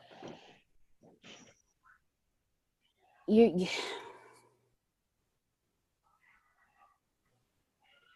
you know what? You miss people the most when you're never grateful for them. You miss when when when someone passes from this life and you weren't grateful when they were here. Those are the people who have the hardest times. Those are the people who who can't fathom what's going on because now you're remembering every single ungrateful moment you had with everything that person ever did for you. Just be grateful. Just be grateful. And Reverend Reginald, I'll, the floor is yours. And then after Reverend Reginald, James, I see your hand up. Okay. Uh, me, I want to do what you did because you know we all in the same circle. I'm gonna go back to this peaks and valleys situation, uh, and I, I I liked the old man and the younger guy. I love that tag team. I love that tandem. I love the way that they talked. I love the way that they interacted. I love the wisdom. And uh, I had a conversation today with a with a young man, and the young man we were sitting there, we was talking about uh, you know, the younger guy looking at the older man, and the younger guy wanting to be like the old man. But it wasn't really necessary for the younger guy to be like the old man because the old man was the old man. He lived his life. But it was necessary for the younger man to look at his older self.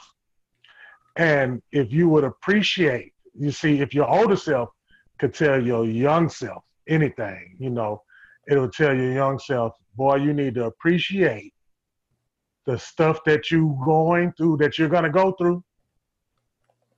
The younger me, we're gonna I'm gonna use my I statement. The younger me, the older me would tell the younger me, appreciate the route that you're gonna go take.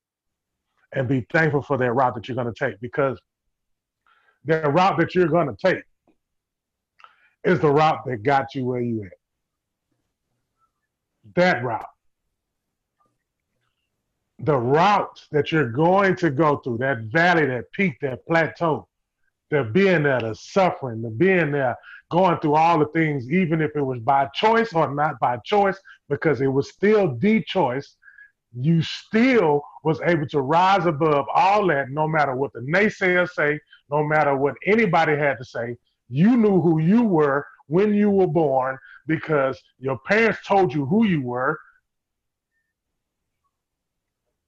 And then you grew up to become who you are. And you had to go through it. So the older guy, the older you, are telling you to appreciate everything good, bad, ugly, sad, to appreciate it and to let it soak in. It was it was a saying in, in the book. It say you get valleys when you get outside of yourself. Think about that, getting outside of yourself. My daddy used to always tell me, and it's something that stuck with me so much. He say, son, man, you need to get out of the familiar and get into the unfamiliar. Hello. I'm gonna say that one more time, and then while I say it, while I roll off the tongue, while it roll off my lips, I want y'all to think about where we at right now today, and think about what group we in right now. And then when I say it, think about it. Get out the familiar and get to the unfamiliar. See, the guy that I was talking to today, he got out the familiar and got to the unfamiliar, where it was a crisis, where it was something that was so ugly to where it affected everybody. This person got out the familiar, got to the unfamiliar, so he can get his hand and go down and get the people that was in the familiar to the unfamiliar.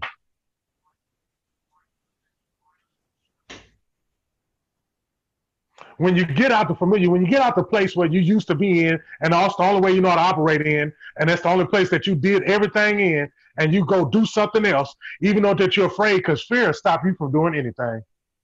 Mm. That's what it is. That's exactly what it was. It was fear. It was fear. It was fear that got you into them valleys. It was fear that kept you in them valleys the whole entire time. It was fear that kept you there. You were scared. You were scared to be successful. You were scared to start that business. You were scared to get on the phone call. You were scared to make the next move because you knew if you made the next move, you was going to be successful, and that's what you was afraid of, being successful because somebody else told us we was unsuccessful. Somebody else told you we're never gonna be nothing, and somebody else, and we just kept letting that bury us down into the ground until we could not get up no more. But when you made up your mind to get out of the familiar and get to the unfamiliar, you dusted that dust off, you got that dirt off of you, you stood up and got out that grave, and you became alive again because you was grateful that you was in the grave that you had dug yourself in, and now you're grateful that you got yourself out of it. When you get out of that familiar place, Get out of that, that valley. Get out of that plateau. Get out of there. Get out of there quick, fast, in a hurry. See, they telling us that we in a pandemic, we in a where we ain't know everybody losing jobs, but right now we all on the phone together and we all got the opportunity to prove them wrong. So that's getting up out of that familiar place and getting to an unfamiliar place. So give yourself a round of applause for making a choice to get rid of that fear because now you're on this phone call, everybody looking at people that are. We are fearless people, and you receive that right now receive that you feel this right now. Because you on the phone call, so you made a move to get out of fear and now look at you. I love looking at a group of people that can come together and that can rise in a situation where they said that we are not going to rise and it's going to get ugly and worse. It's looking pretty on my end. I don't know about you, but I'm looking at pretty right now through the screen right now. I'm looking at pretty, handsome, gorgeous, whatever you want to call yourself, sexy chocolate, middle chocolate, caramel, whatever you want to be. You look good at doing it, and you keep on doing it. I'm glad I'm in here. I showed gratitude last week when I had the same position that I'm in, and I told my sister Grace, and I told Miss Mitchell, I told Mr. T. Smith, I say, look, man, I'm gonna tell y'all something, man. I'm very thankful for y'all, and I'm thankful that he put me around people instead of me going around I wanted to go to, put me around people that changed my life. Because I would have got up on my own and would have been I'm supposed to do this on my own and went right back into the same direction. But he put me around these people. He changed the way that I thought. He got the fear out of it. He got the fear out of me being successful. Because hey, I had I was scared. I was scared. I was scared to go where I'm at right now. I was scared to be a preacher. I was scared to be a minister. I was scared to even start being a coach. I was scared to do anything that, that I knew I can do because I was doing it anyway. Check this out though. I've been doing this, but didn't want to do it. But now I came over that fear. Now I came over that fear. And I'm supposed to overcome even more by continuing listening to everybody that's around me. Because he put me here. He put me here. I'm here. You here. He put us together before we was born. So the gratitude, this is what happened when you loved yourself, just like in a peace and valley. This is exactly what happened when you loved yourself enough to say, I'm going to take a step to make sure that I don't get caught up into this mess and get myself into a clean situation because you said, hey, I'm tired of being all dirty and dingy and I need to go clean myself up. Let me go over here and with the skill set that he gave me since I was born, let me use it. And he put somebody in front to say, come here. This is where you can use your skill set. Thank you, Antonio. Appreciate that. I know you're listening, cut. Yes, but I thank you though, because I don't, you know, I, I really don't, I, I don't mesh well. I don't mesh well with authority figures. You know what I'm saying? I don't, I don't. My own self. My name means king. Reginald means king, warrior, mighty warrior. My mama named me that. That's me. But in order for me to be a leader, I got to be a great follower. Mm-hmm. And I don't mind following Antonio T. Smith. That's it, man. That's it. My daughter trying to get in on the screen and make sure she see y'all, but whew, the newcomer got me fired up. Anyway, she got me fired up. yeah. Miss Adrian, Miss Adrian. Yeah, got me fired up. Come on now. Miss Miss Kara said ATS, but baby. Yeah, yeah. Antonio said, I'm always listening. Love you, bro. yes, love you too. Man, so yeah. I'm cry when I get in the car.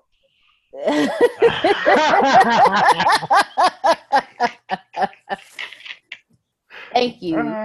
Thank you, because you're right, man. You just like you was just I mm, just like you did ask. I didn't ask either. I didn't ask. I ain't say I wanted that. No, I ain't want that. Come on. I, no, no. But when you, when you, when you put out that energy that you want more, you will be moved from where you are and put where you are supposed to be. I am not here because I was like, let me go look up Antonio. No, I'm here because I was told go over there.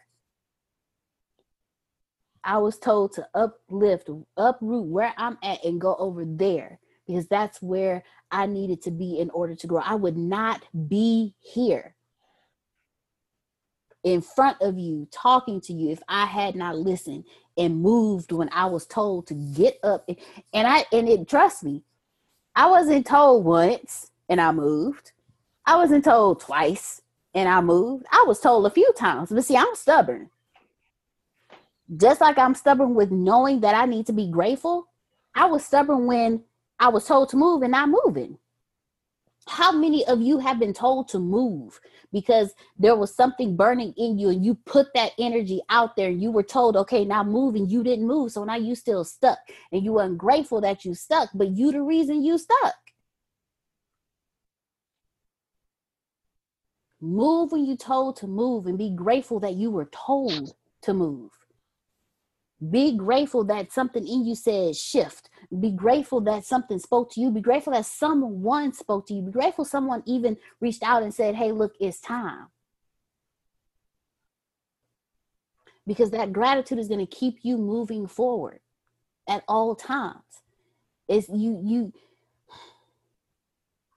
if you are not grateful to even be able to breathe, how can you be grateful for the gifts that you were given in this life? Mm. You you complain and you fuss about your kids, but do you know there's people out there that can't even have? That are putting themselves in dangerous situations just to be able to? But you're so ungrateful. You you know the saying you you never miss a well till the water runs dry. That's the I'm ungrateful while you're here, but the moment I no longer have access to, the moment I no longer can do, the moment I no, no, no longer can be able to, the moment I can no longer get up, get in my car, and drive off, now I want to be grateful because I'm missing what I had. I'm missing what I was ungrateful for. Don't be that life. Don't don't don't do that to yourself. Keep yourself around the positivity. Keep yourself with the the the great the gratitude. Wake up every morning, make it a habit. The fact that you we have had more than one person on this call this evening saying that they were on their backs, could not move in hospitals for two years, not able to do anything why can't we show the same gratitude just because we didn't go through what they went through just because our journey and our trials and testimonies are not theirs? Why can't we still show gratitude? Why can't we be grateful at the fact that there are people out there who don't have homes but we're ungrateful at the fact that we have to be locked in ours there are people out there that that don't have vehicles to even get to where they need to go. So they now no longer have cars because they can't get on public transportation. But we ungrateful because we can get up and go as we please but we we we ungrateful because we can't go hang out. Instead of being ungrateful at the fact that you're stuck in your house being stuck like somebody said earlier instead of being ungrateful at the fact that you're stuck in your house with your family, how about you be grateful that your family is still there to even be around? Gratitude shifts an environment, gratitude shifts a life, gratitude shifts a journey. It shifts everything when you just show, when you're just grateful for. Just be grateful and enjoy life even more. Now, earlier we had Law, then we had so Law, James, Miss Adrian, and Miss Carol. So Law, the floor is yours. And then after Law, James after James, Miss Adrian after Miss Adrian, Miss Carol. Well, I don't know if I want to go anymore. I mean, after Reginald, now you. I mean, this mm-hmm. powerful statements are just going in. And I just had my little joke I wanted to say. but I'll say it anyway. Ladies and gentlemen, I had to get the pause on. I had to get the pause on. Ladies and gentlemen, gratitude is being thankful for the walnuts on top. Now, why did I say that? Why the walnuts on tonight on top? Well, tonight I made this awesome soup. Let me tell you, it was a veggie soup. I mean, the broth was made from scratch. My mama taught me well how to make a soup from scratch. It was so good. Before you can even get the key in the door, you smelt that mm. soup. She came up the stairs. She said, Boy, I know you did a good job with that soup because I smelled it right outside the door. I know. I can't wait to have it. And I said, Thank you, ma'am. Thank you. But since I was cooking soup, I said, you know what? Let me make some brownies to go with it. I've been wanting these brownies with walnuts for over 40 days. For Lent, I gave up sugar, I gave up alcohol, I gave up everything. I wanted these brownies. I wanted them so bad with walnuts on top. So we all had our soup. The soup was very tasty. We enjoyed it. Our bellies is warm. It is sticking to the side. We're feeling good. Now it's time to have dessert slice up that brownie. Gosh, that brownie was terrible. Let me tell you, it was one of the worst things I have ever made in my life. That brownie was just horrible. It looked like gelatin on the bottom. I never had a brownie that looked like gelatin on the bottom. Who does that? It is the worst thing I have ever made. And everyone knows in this house, I can bake my tail off, but not tonight. Ladies and gentlemen, you got to be grateful for the walnuts on top. That was the best part about the brownie. You scoop off the rest, you just eat the walnuts on top. Ladies and gentlemen, that's what I did a whole pound of brownies. And all I ate was the oh. walnuts on top, the best walnuts I ever had. I just scraped it off, put a little bit of vegan ice cream chocolate syrup on it. It was the best brownie I ever had. All right, thank you. I'm over. Be grateful for the walnuts on top. Thank you, Law. Thank you very much. Thank you very much. So, th- after being grateful for the walnuts on top, we are now going to pass it over to Mr. James James Earl Jackson. The floor is now yours. Law. Oh my goodness, bro. oh my goodness. That was amazing. Like that just woke me up. Um I got a lot to say. I had to like write these things down as we went so I don't lose them. I want to go all the way back to where Reverend Reginald Paul was speaking about this this ungratefulness that when you're ungrateful, you're so ungrateful that you become grateful. I can relate to that a lot. I can definitely relate to your journey through the system. I was so ungrateful, which got me there. But when I got there, I became grateful by learning how to sit down and sit still. And I heard someone later say, when you, um, the, the lady that got you fired up, she said this when you are alone, that is when you get to talk to God. When I was in that system that I was ungrateful for, I became grateful when I realized this was time for me and God to talk. And one thing I want to leave you with, Reginald, is you going through that process. See it this way. Yeah, it, I'm gonna speak my language. Yeah, that system suck, but you know the system now, and that's that's the end of that. You had to go learn the system, not by choice, but you had to learn the system, not by your will, but because God needed you to know how that works. Um, now, going further down the list, First, I want to mention this. I did not intentionally raise my hand, but because you called it out before I corrected it, I thought I might as well take the opportunity to speak because the Holy Spirit want me to say what I have to say. You guys are beating me up this whole class. I know there's a handful of us on this call on this call tonight. I also felt like um, everybody was talking to me directly until eh, like I'm sitting here getting eat up alive because I wasn't saying anything. So now I have to speak.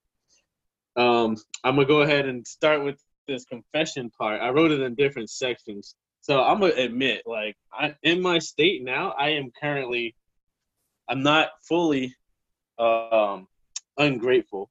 I put I am ungrateful consciously, yet I'm grateful subconsciously. There's things that I am dealing with now that I'm going through, that my surround I'm surrounded by certain circumstances. I'm ungrateful for it because I'm not being a blessing in it. Now that made me realize I am grateful subconsciously because the I'm gonna be specific on these things. I put I'm ungrateful because I do not have my own place. I don't have my own independence or my own business that's successful. I see all that around me. So that's why I'm thinking like, oh, I'm ungrateful for not having those or because I don't have those things, I am ungrateful. Then I sat down and started, you know, as I'm listening to you guys talk, I'm thinking like, wow, why am I ungrateful when I don't have my own place, but I have a house and I don't pay rent? That's awesome. Um, I don't have my own independence, but I have a car and it's paid for. Um, I don't have my own business, but that's good because that stress that even if I had a really successful business right now, this 27 year old James would probably destroy that business or send it bankrupt because of not being responsible enough to have, handle it. So it's like that being said, I am grateful that I don't have those things. It's almost like um, a little five year old kid asking for a, a car because he played with Hot Wheel cars. So he wanted a real car. That ain't gonna happen because little do you know, I'm gonna use the other metaphor now. A business requires a certain discipline or a certain responsibility. And me personally, I don't have that yet. I would like to have it. I would love to have it. I will have it. But right now, to be real with myself, that's not me right now. Um, and getting to the last part, I put um most importantly, listen to listening to you guys talk. I am super grateful to be on this call. And that being said, is because I just heard you guys say so much stuff that was convicting to me, like on a on a soul level where I have to get up and move. Any second that I don't get up and move after this phone call, that's on me. So I appreciate everyone everybody on this call expressing like I don't know how hard or easy it is for you guys, but for me it's hard to talk right now. But just listening to you guys say what y'all say, just even me choosing to not choosing but knowing like the Lord knows what you need before you know you need it. And I feel like Reginald, you said a lot, bro. Even when Justin got on you, Reginald, he got on me at the same time. I, I got corrected real quick from the from the how do I say um, the judgment that was judged was a correction. I could have taken it as a dang, he's been really hard on him, or nah, he's he's coming with the heat. Some people need whoopings to learn the lesson. You said this earlier. Um, you have to learn the hard way. I feel like that too because we're not shown the right way. So there's only one other way to go learn, and that's experience. Um, that's pretty much all I have right now. That's I feel good. I got that off my chest. I'm talking. I'm using you, Reginald, as the example, but I say that because you said a lot more than I'm saying now. But I definitely relate to everything that you said, been through.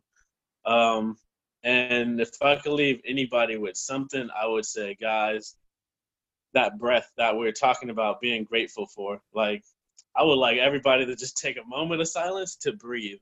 Like, just deep breathing and inhale the blessings, exhale the curses, the bad, the negative, the ugly, and appreciate all of it. I love you guys. Love you too, James. Love you too, James. Thank you so much. Thank you so I'm I'm happy that you I'm happy that you spoke up. I really am. I'm happy that you shared with us.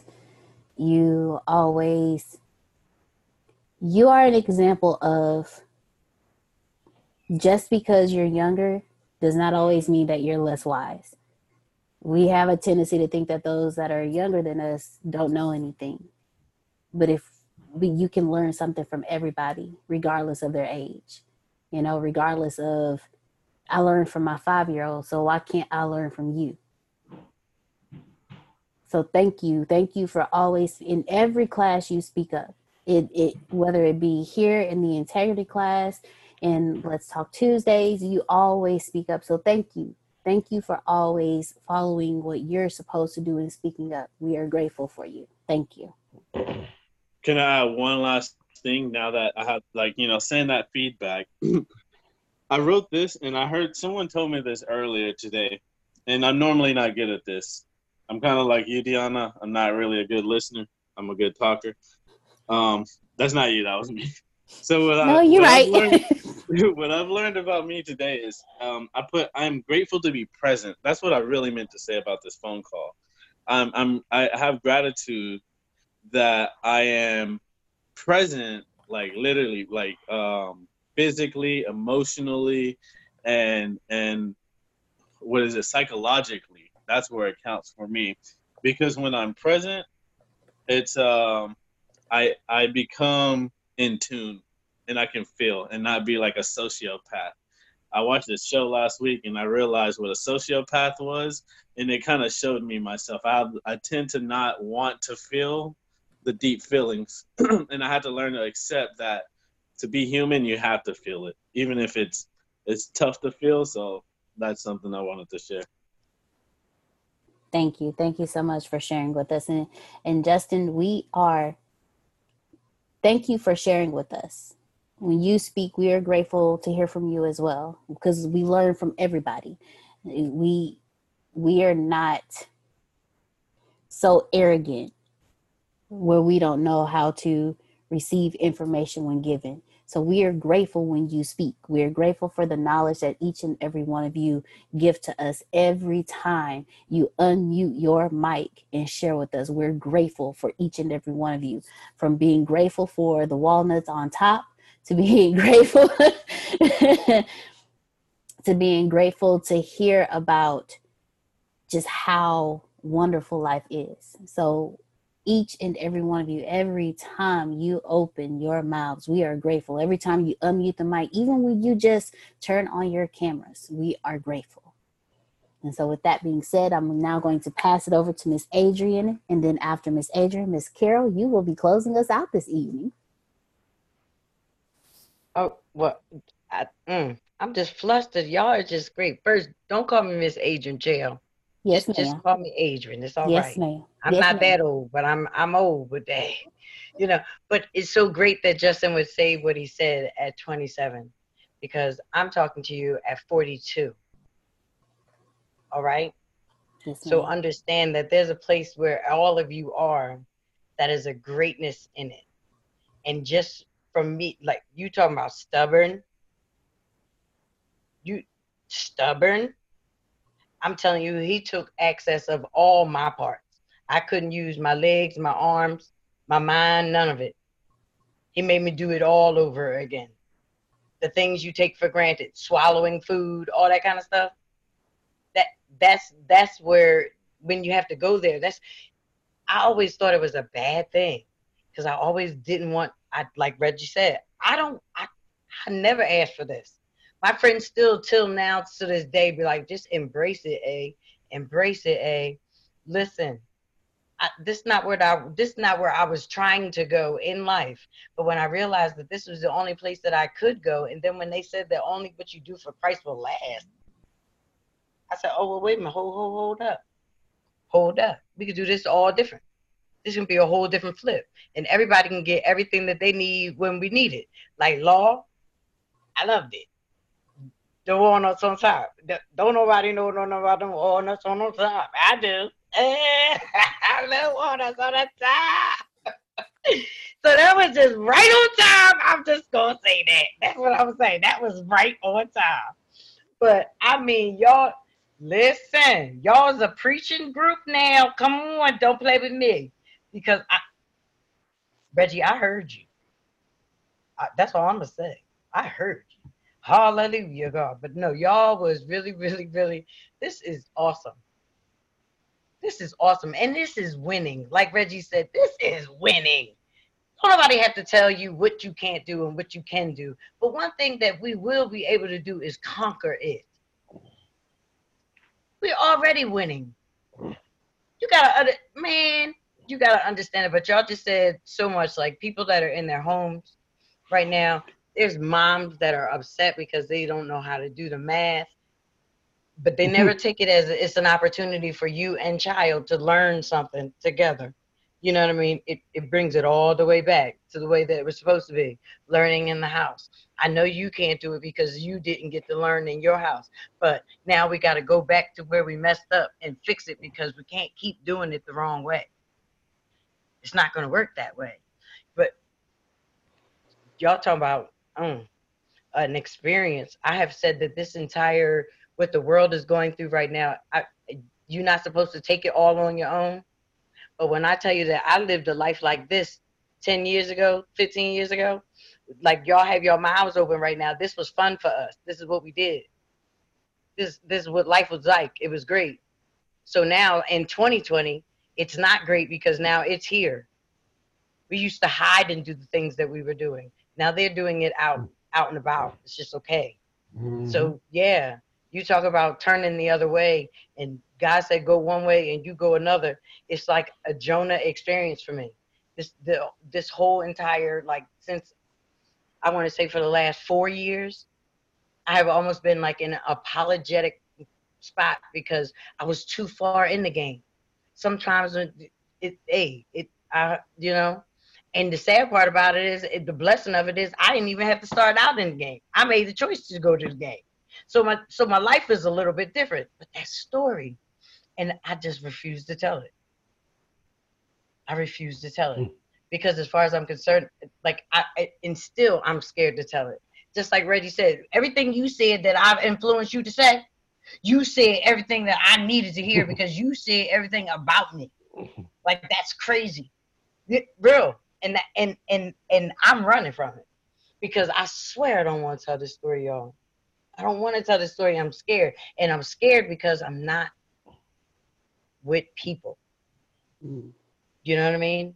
I'm not. I'm, I'm not there with the mindset of, you know. Okay. You know how they say. I heard somebody say something about soil and the hardened soil. Well, you know, if you were in the garden and you were breaking up soil, the instrument that you would use, it, it was it's called a hoe, right?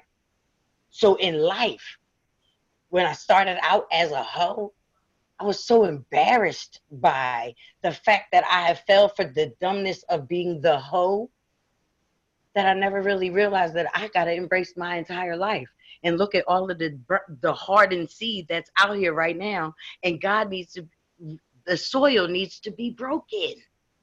Who else better? You understand? I never even listen when I tell you I didn't want to. Thank you for the applause, Law, because I need your help. You know what I mean? Because we're gonna have to tell a joke or two. Swear, because it's real, but it's real. This is real right now. Is We, mm, this is energy on this phone. How long? Now, see, I'm from the East Coast, so it's about eleven o'clock. Do y'all talk all night? Cause I talk to you all night.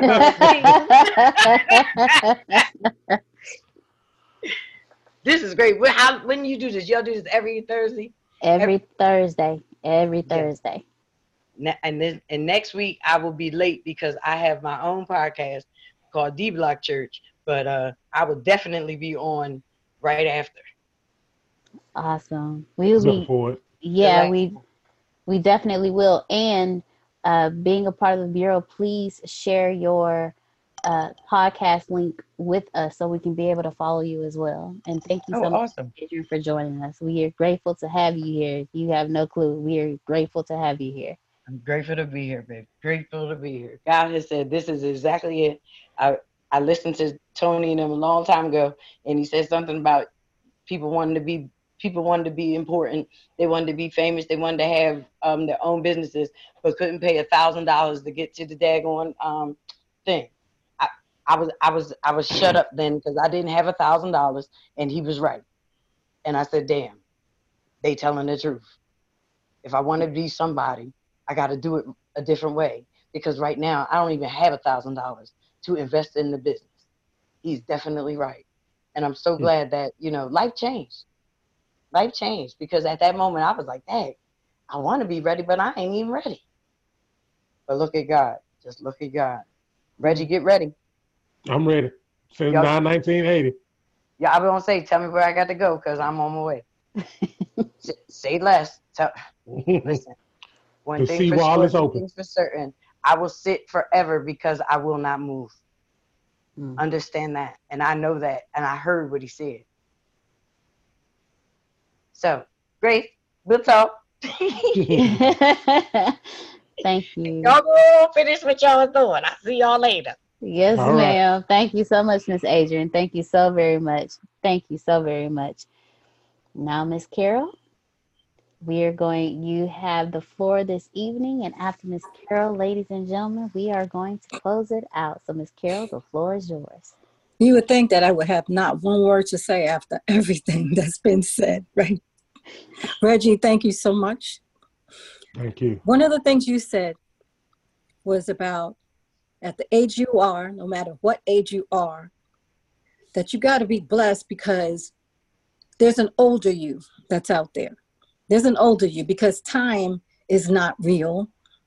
Everything is right now. Your decisions are right now. You're living. All of us are right here together. Right now, nothing else exists. Right? And I was thinking to myself, everybody that's on this phone call has gifts. They may not know all those gifts. They may know some of them and are afraid. to show them because somebody told them. Be quiet. Sit quiet. Don't say much.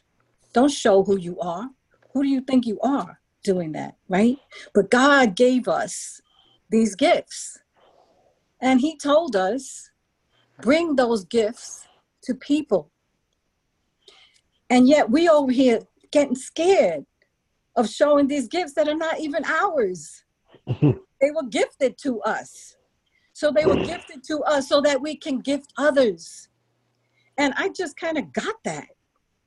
I'm a coach and I coach people and I bring the best out of them that I possibly can. And I mean it from the heart.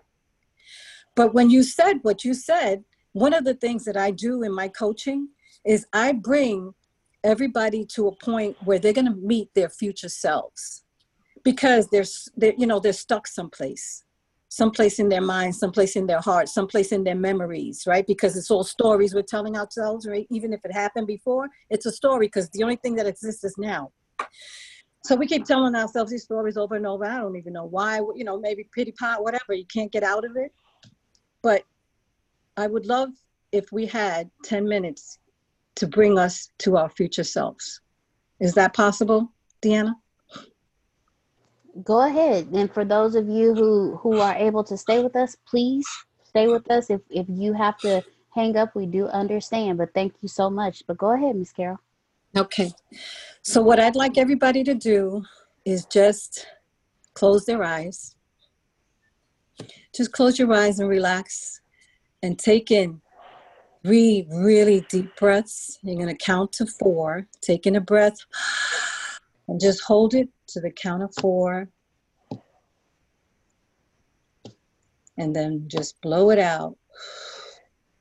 And just let out any anxiety, anything that you're feeling. And just pull it back in, breathe in, hold it for four.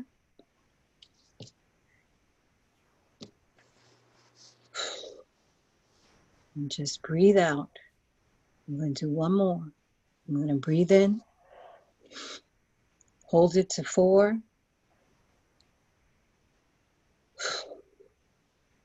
And then breathe out. And I just want to I want to take you guys on a journey and I'm going to take you to meet your future selves. And wherever you're at, whatever situation you're in, wherever you're sitting right now or standing, wherever you hear this, we're going to go down a golden road right from where you are. There's a golden road that's just two feet away from you. We're going to take a path down that golden road, and I want you to see the gold on the road. It's just gold, gold everywhere. And it's that path that takes us on that journey to our future selves. And on that path, if you look ahead, just just a wee away, just a little short shortness away, you're going to see these tall glass buildings. It's a beautiful big city. It's gorgeous. It's the city of light. And every building is made of glass. And because glass has like a prism in it, you see nothing but rainbow colors that just reflect off these buildings. And as you walk towards those buildings, there's one big building in front of you. And it says, It's yours. It's your building. So let's go in that building. Let's just take a walk through that building. And as you go in the door there, you're going to see an elevator. And the elevator is also made of crystals. So everything that's on that elevator door is some sort of crystal and it's healing. So it's bouncing that energy off and it's all over you, and you can feel the light just covering you, surrounding your body. And it makes you feel really, really safe. And as the elevator door opens and you enter, elevator door closes, and we're going down. Down. We're on the 10th floor going down to the ninth, then to the eighth floor. These are all levels of our lives. Then to the seventh floor, and then to the sixth floor, and then the fifth. Then we're going to the fourth, the third, the second, and the first. And here, as the doors open, this is the doorway into your heart. And as you look around you, you're going to see just a couple of stairs. Just walk down just a little deeper. Just go a little deeper. And in front of you, there's this magnificent door. Just take a look at all the surroundings and look at that door. That door is your door. What is it made out of? Is it made out of wood? Is it carved? Is it made out of crystal? Is it made out of light? What is it made out of? That's your door. Just take a look at it. And here I'm going to hand you a key. Look at your key, because this is the key into your heart. Now take that key and open the door. As you open that door, just look around you because this is your sacred place. This is a place you can come to and meet your future self. You can meet anyone you want to invite into that sacred place at any time. You can always go there when you have a question, when you feel sorrow, when you feel happiness, when you feel joy, anything. You can come here and invite whoever you want in there, whether they've passed away, whether they're here, whether they're long distance, because this is your sacred place. So take a look at it. Look all around. What does it look like? Are you out in a field? Are you in a jungle? Are you in a home? Just look around. What's around you? Because this is all yours. It's yours. You you you created this. And it's a safe place for you to be. Anytime you come here, nothing can ever harm you, nothing can ever hurt you. No kind of thoughts that are negative can come in, in the, into this sacred place ever. So as you look around, down, far down, just take a little walk. There's this beautiful big couch. Doesn't matter where you are, there's this couch waiting for you. And the couch is made of some kind of material. I don't even know what it is. It's it's it's colorful. It's not colorful at the same time. But I want you to just sit in it because this couch takes the form of your body and it just surrounds you, it just fits you just perfectly. Almost feels like you're sitting on marshmallows, but with total support. And as you're sitting on this couch, I want you to invite your future self in. Allow them to come in. And as they come in, I want you to take a really deep look at your future self. What does your future self look like? As they come towards you, what are they wearing? What's the hair like? What kind of style are they wearing? Do they have jewelry on? Do they not wear jewelry? Do they have long hair, short hair? Are they firm in their stance? Take a look. Because that's who you are. That's all those levels that we came down. Those are the things that you worked towards getting to who you're looking at right in front of you. So look in their eyes. Just look, just for a minute. That's you. That's that special you, that creative you, that special you, that gifted you. It's right in front of you. Allow them to sit with you. And as your future self sits with you, you can ask your future self anything that you want to know right now. So just take a second to ask your future self the question that you've been pondering for so long.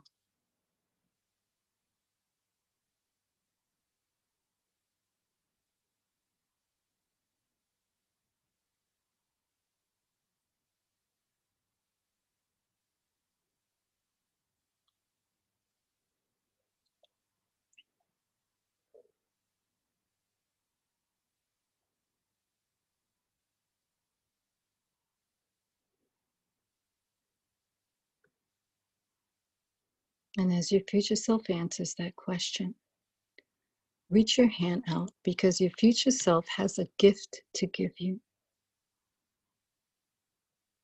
Look at that gift. Just look at it. Now I want you to take that gift and put it in your heart pocket. And remember it because that gift is going to have significant meaning if it doesn't now, one day. And just look at your future self and thank your future self for coming to visit with you. And know that you can come back there and visit with your future self or anybody else anytime you want and say goodbye for now. And we're going to go back on our journey, back out the door, lock your door, back up those little stairs into your elevator, coming out of your heart, back into the world. And we go up to the second floor, to the first floor. I mean, I'm sorry, to the third floor, to the fourth floor, to the fifth floor, to the sixth floor, the seventh, the eighth, the ninth, and the tenth floor. And as these doors open, I want you to know that you're never going to be the same because you can always go visit who you are because you know who you are.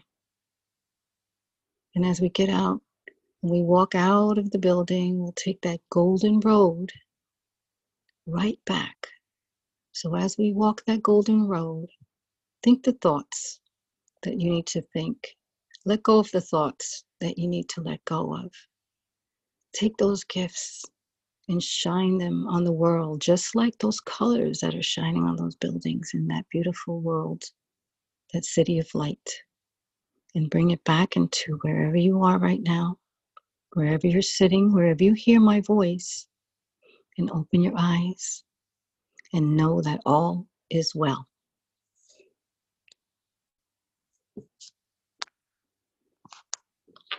Thank you, guys. Thank you. Thank you You're very welcome. much, Miss Carol. You're welcome. Thank you all so much for joining us for this week's integrity leadership class. We're definitely looking forward to seeing you for uh, Reverend Reginald Paul. Tomorrow is Passport to Manhood, correct? Passport to Manhood, New Harvest Bible Study. so yes, we will see you all tomorrow for Passport to Manhood, New Harvest Bible Study, and we're looking forward to seeing each and every one of you next week as well. Thank you all so much. You can plant better. You can dominate. Thank you so much, Miss Carol. Thank you. Bye bye, guys. Good night, Good night. everyone. Good night. Our next guest is the CEO of a Facebook competitor. It is called MeWe. It is a next gen social platform with a focus on privacy. The company has surpassed five and a half million members. CEO Mark Weinstein with us now in a Fox Business exclusive. Welcome to the program, Mark. Glad to have you with us. So, why the focus on privacy or taking advantage of Facebook's public stumbles? Well, Deirdre, I'm one of the guys who invented social networks, and it was never, social networks were never invented to be what we call now surveillance capitalism, which is what Facebook is. Their members are not customers to serve, their data to sell and data to target. So it really, MeWe is a full, fully, you know, fledged uh, social network with all the features people love. The privacy is a, our privacy bill of rights. We don't sell your data. We don't target you. We don't mess up your news feeds. We have a freemium business model, so everything you love is free, and you can, you know, traditional capitalism, great capitalism. You can spend money on in-app purchases, or you can just enjoy the free service. There's nothing, you know, you can't be targeted for your vote or your opinion. Um, it's social media the way it was meant to be. So then, Mark, honestly, how do you make money? Because we all know when we use Facebook, it's free for the user, but we know because we are not paying that we become the product. So that Facebook is gathering data on That's us, right. and I think some people even say Facebook isn't a social company, it's a data company. But then how do you make money? Are people paying your company for subscriptions? No, no, it's very important. MeWe is free forever. But now we, we know that the freemium model works, and MeWe is we're doing great with revenue. We have 2,800 free emojis, but we've got great custom emojis, custom stickers. So live people voice and live you for video is those. a pay option. Right, and, and live voice, live video, secret encrypted chat. Uh, MeWe pages are $1.99 a month, but you reach 100% of your followers all the time. So for $24 a month, you don't have to boost anything. So if you have 500,000 followers or 5,000 followers or 10 million followers, you reach everybody. At Facebook, you reach 5%. And you got to pay to boost, and then their algorithm messes the whole thing up anyhow. So MeWe is really true, pure social media. It's social networking done right, and people love it. Yeah, we're growing organically with no ads, and, and, and we're not even marketing MeWe, and we're growing by tens of thousands of people every day. So, Mark, we have some stats about your company. As you're speaking, five and a half million users right now, which is impressive. But how are you going to keep growing that? Because one telephone is not so fun. Two telephones work. Basically, you need more people to sign up. Well, people are signing up, Deirdre, every day. And here's the beautiful thing about MeWe. So we also have some major, major deals that are not announced with some huge influencers worldwide. But even without them, we grew 405% last year. We're targeting, you know, we actually target we'll have over 30 million members by the end of this year, over 150 million by the end of next year. We're growing twice as fast already this year. And people also move in groups. This is really, we have never seen something like this. So constituencies move to people. So many people are censored or blocked or violated on Facebook, and they all move to MeWe. So it, the growth is fantastic. Quick question, Mark. You say Facebook, as an aside, should not be broken up. Why is that? Listen, we compete with Facebook great. Snap competes with Facebook. Twitter competes with Facebook. Breaking up Facebook doesn't solve the problem that they are a surveillance company transacting data. By the way, also transacting data from non members. They track all of us. Remember, the Cambridge Analytica CEO said they had data on 230 million adult, really every adult in America. Now, Facebook's new rules that you talked about today, that's a bunch of BS. Facebook has had rules the whole time. They break their rules all the time. That's the problem. Rules All at. Facebook mean nothing. Mark, we thank you very much for the time. Thanks for joining us. Congratulations on the growth. Thank you, Deirdre. I'm not sure if you already know this, but you're already absolutely perfect. You're already absolutely great, and you're already living in massive abundance. The most important things that you have is not what you have, it's not what you do, it's what you know. Because the people who do know what you need to know to lead the middle class, they're in the top 1%, and they control 96% of the world's income. 97% of this world is trading time for money, and that is not the way to become rich, it's not the way to become wealthy, and it is absolutely not the way to leave the middle class. There are 7.8 billion people in the world right now, and they all want to learn how to make money and how to leave the middle class. But the way to become a master at anything is to learn all the rules and then bend them to your favor. Right now in this world, there are 2,057 billionaires. Right now. So if you think becoming a billionaire is, is impossible, that's 2,057 people that have already proved that impossibility incorrect. And if you think that's crazy, there are 46.8 million millionaires in the world, worldwide right now. Now think about that. 46.8 million millionaires, and that number grows 1,730 millionaires every single day. Money is everywhere. You don't need to max out your credit cards, you don't need to borrow from granddad and grandma. Just look behind me. Look at all the wealth sitting behind me in this junkyard. It's insane how much money is everywhere, and you don't need to go out there and beg, borrow, and steal to get it. You just need to know the rules of making money and how to leave the middle class. Essentially, all you need to know is the algorithm of making money, the rules of making money. All you need to know is what to do and how to do it, and you can leave the middle class. Any industry, yoga, golf, underwater basket weaving, clipping fingernails, it doesn't matter. All you have to do is know how to do it, how to get it done, and then find somebody to teach you how to do it, how to get it done, and you will be able to leave the middle class. If you're not getting my point, it's real simple. Whatever you have up here as long as you understand the rules of leaving the middle class, as long as you understand how to get money, you can take what's up here and get wealthy from what you already have. Right now, the very thing you know up here is already being searched a thousand times a second on Google. Someone right now, actually 1,730 people right now, are going to become a millionaire from the stuff that you have in your head. Why can't this be you? I mean, it's 1,730 people with your ideas that are no better than you, that are going to leave the middle class, become a millionaire. Why are you not next? So, how do we do this? How do we take what you know and apply it to objective money making secrets and then allow you to leave the middle class? How do we take you from where you are and let you escape to where you want to go? So, how do we make all this money or take all this knowledge from the Warren Buffetts, from Elon Musk? How do we take everything that everyone before you has done and how do we take all of that and then put it in your head so you can leave a legacy for your family? My name is Antonio T. Smith Jr. 32 years ago, I lived in a trash can. That's right, from 6 to 14, I had no running water, no electricity, no anything, and somehow I'm in the top 1% today. Not because I had the right background, not because I had a silver spoon in my mouth, simply because being homeless made me learn how to make money. I retired when I was 29 years old. I'm more than likely younger than you. I'm one of the top 1% income earners in one of the richest countries in the world. What I learned how to do when I was six years old was learn how to generate enough money to eat some cookies so I wouldn't die to death from starvation. From there, I learned how to go from cookies to a meal from a meal to clothes to clothes to shelter to everything else that supplied my necessary needs. When I was six, I was forced to learn how to make money, and now that's what I'm going to do and help you do.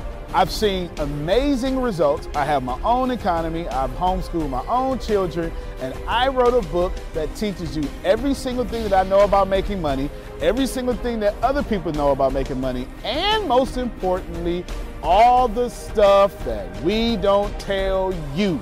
Because the truth is, and you know it like I know it, the most honest, the most hardworking, unselfish people on planet Earth live in the middle class. Yet, your honesty, your unselfishness, your devout religion going self is not enough to get to the top 1%, and that's not fair. The second half of my life has been not about how much money I make, but how I will be remembered from all the money that I have made. And I've been trying to teach everybody how to get out the middle class. I'm the crazy guy, famous on the internet for trying to create 100,000 millionaires. I've created eight so far. I got a ninth one on the way, all the way from India. That's pretty cool. And what I want to tell you is something very simple. It's been hard. It's been absolutely hard to help people leave the middle class, not because of the people, because the system would rather keep you being someone else's money instead of you having your own economy and having the money come find and flow to you. It was frustrating because I knew that anybody can make money. And if you knew what I knew, you would change your life. Over the last few years, I built a large following of over half a million people every month that pay me to actually, for me, to give them advice. Well, that's been exciting for me. And the cool thing is, I've created thousands of six figure earners. I've created millionaires.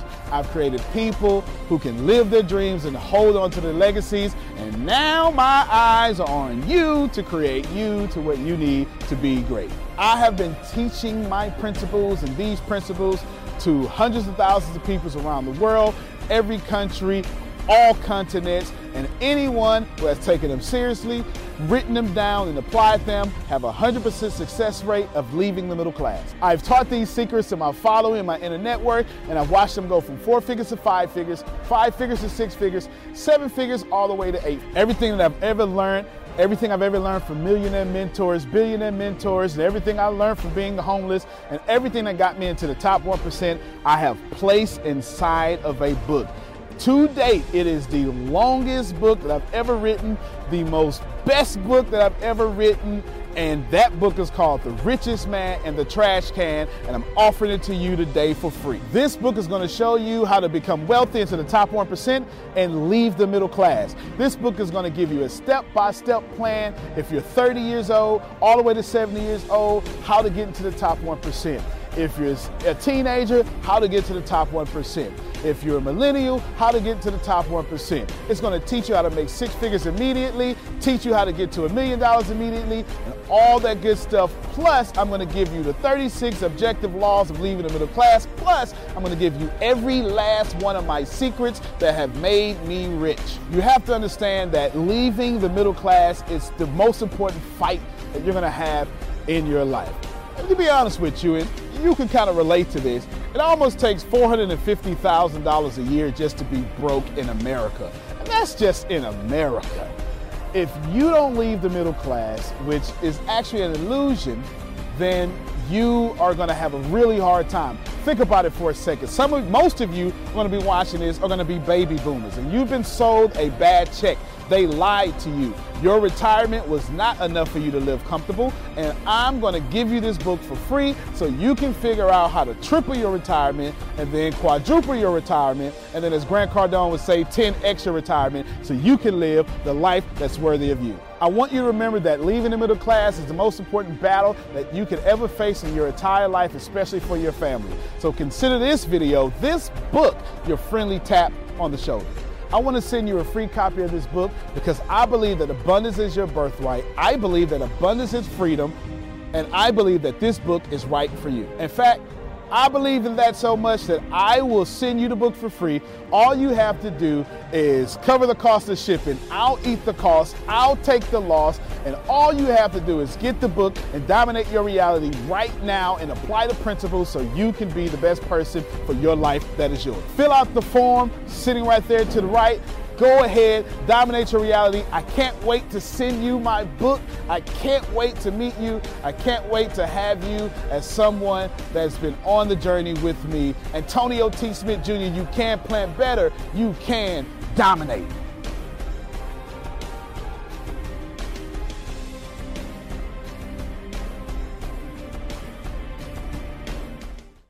When the pandemic began, I had the biggest problem in the world not making money. The pandemic was actually quite a blessing for me as it almost made me a billionaire. I came really close. So the pandemic was a blessing. It was hiring people. And get this, everybody. I had 48 job positions open during the pandemic, $22 an hour with paid training. And I could not find a single person for two years to fit any of those 48 job positions. Hear me well 48 job positions, $22 an hour, paid training, and I couldn't find someone, not one person, for those job positions. Now, is it because I hire slowly? True but it's because I wasn't using ZipRecruiter, and that's a fact. I wasn't getting to the right people for the right position to fit my right culture. And there are so many different things that you can do this summer. As a matter of fact, you can free up as much time as you want to. But if you're not using ZipRecruiter, you're probably not going to free up that time if you're attempting to hire people. So, what is ZipRecruiter? What is probably the greatest job finder that's out there? And that's why you need ZipRecruiter. You need it so you can find the right candidates. Now, it's not that ZipRecruiter helps you find jobs. It's more accurately that ZipRecruiter takes your culture, takes your job, takes what you're looking for, and immediately matches them with the perfect candidate. And if the if it's if they can't find a perfect candidate, they will skip over that person and then give you the perfect candidate for you. ZipRecruiter uses one of its most powerful tools, which is the technology itself, to match the right candidates up with your job.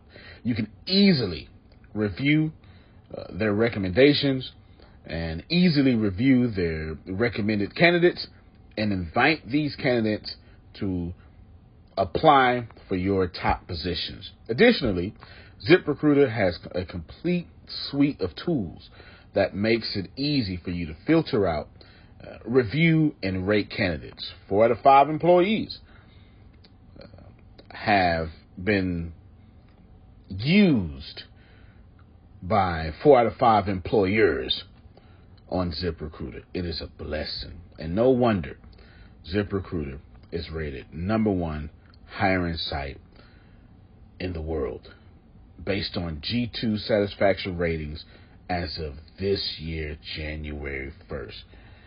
My friends, soak up everything I said. It's not an ad.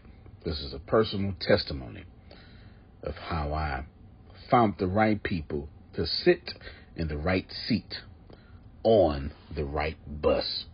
Without ZipRecruiter, it wouldn't have been possible. So, how do you take advantage of what I'm talking about? Well, you go to ziprecruiter.com slash B2B. All spelled the regular way. That's zip, Z-I-P, recruiter, aura, E-C, aura, U-I-T-E-R, ziprecruiter.com slash B2B. And I promise you, you will be grateful that you did so. Again, that's ziprecruiter.com slash B2B. It's also in the show notes.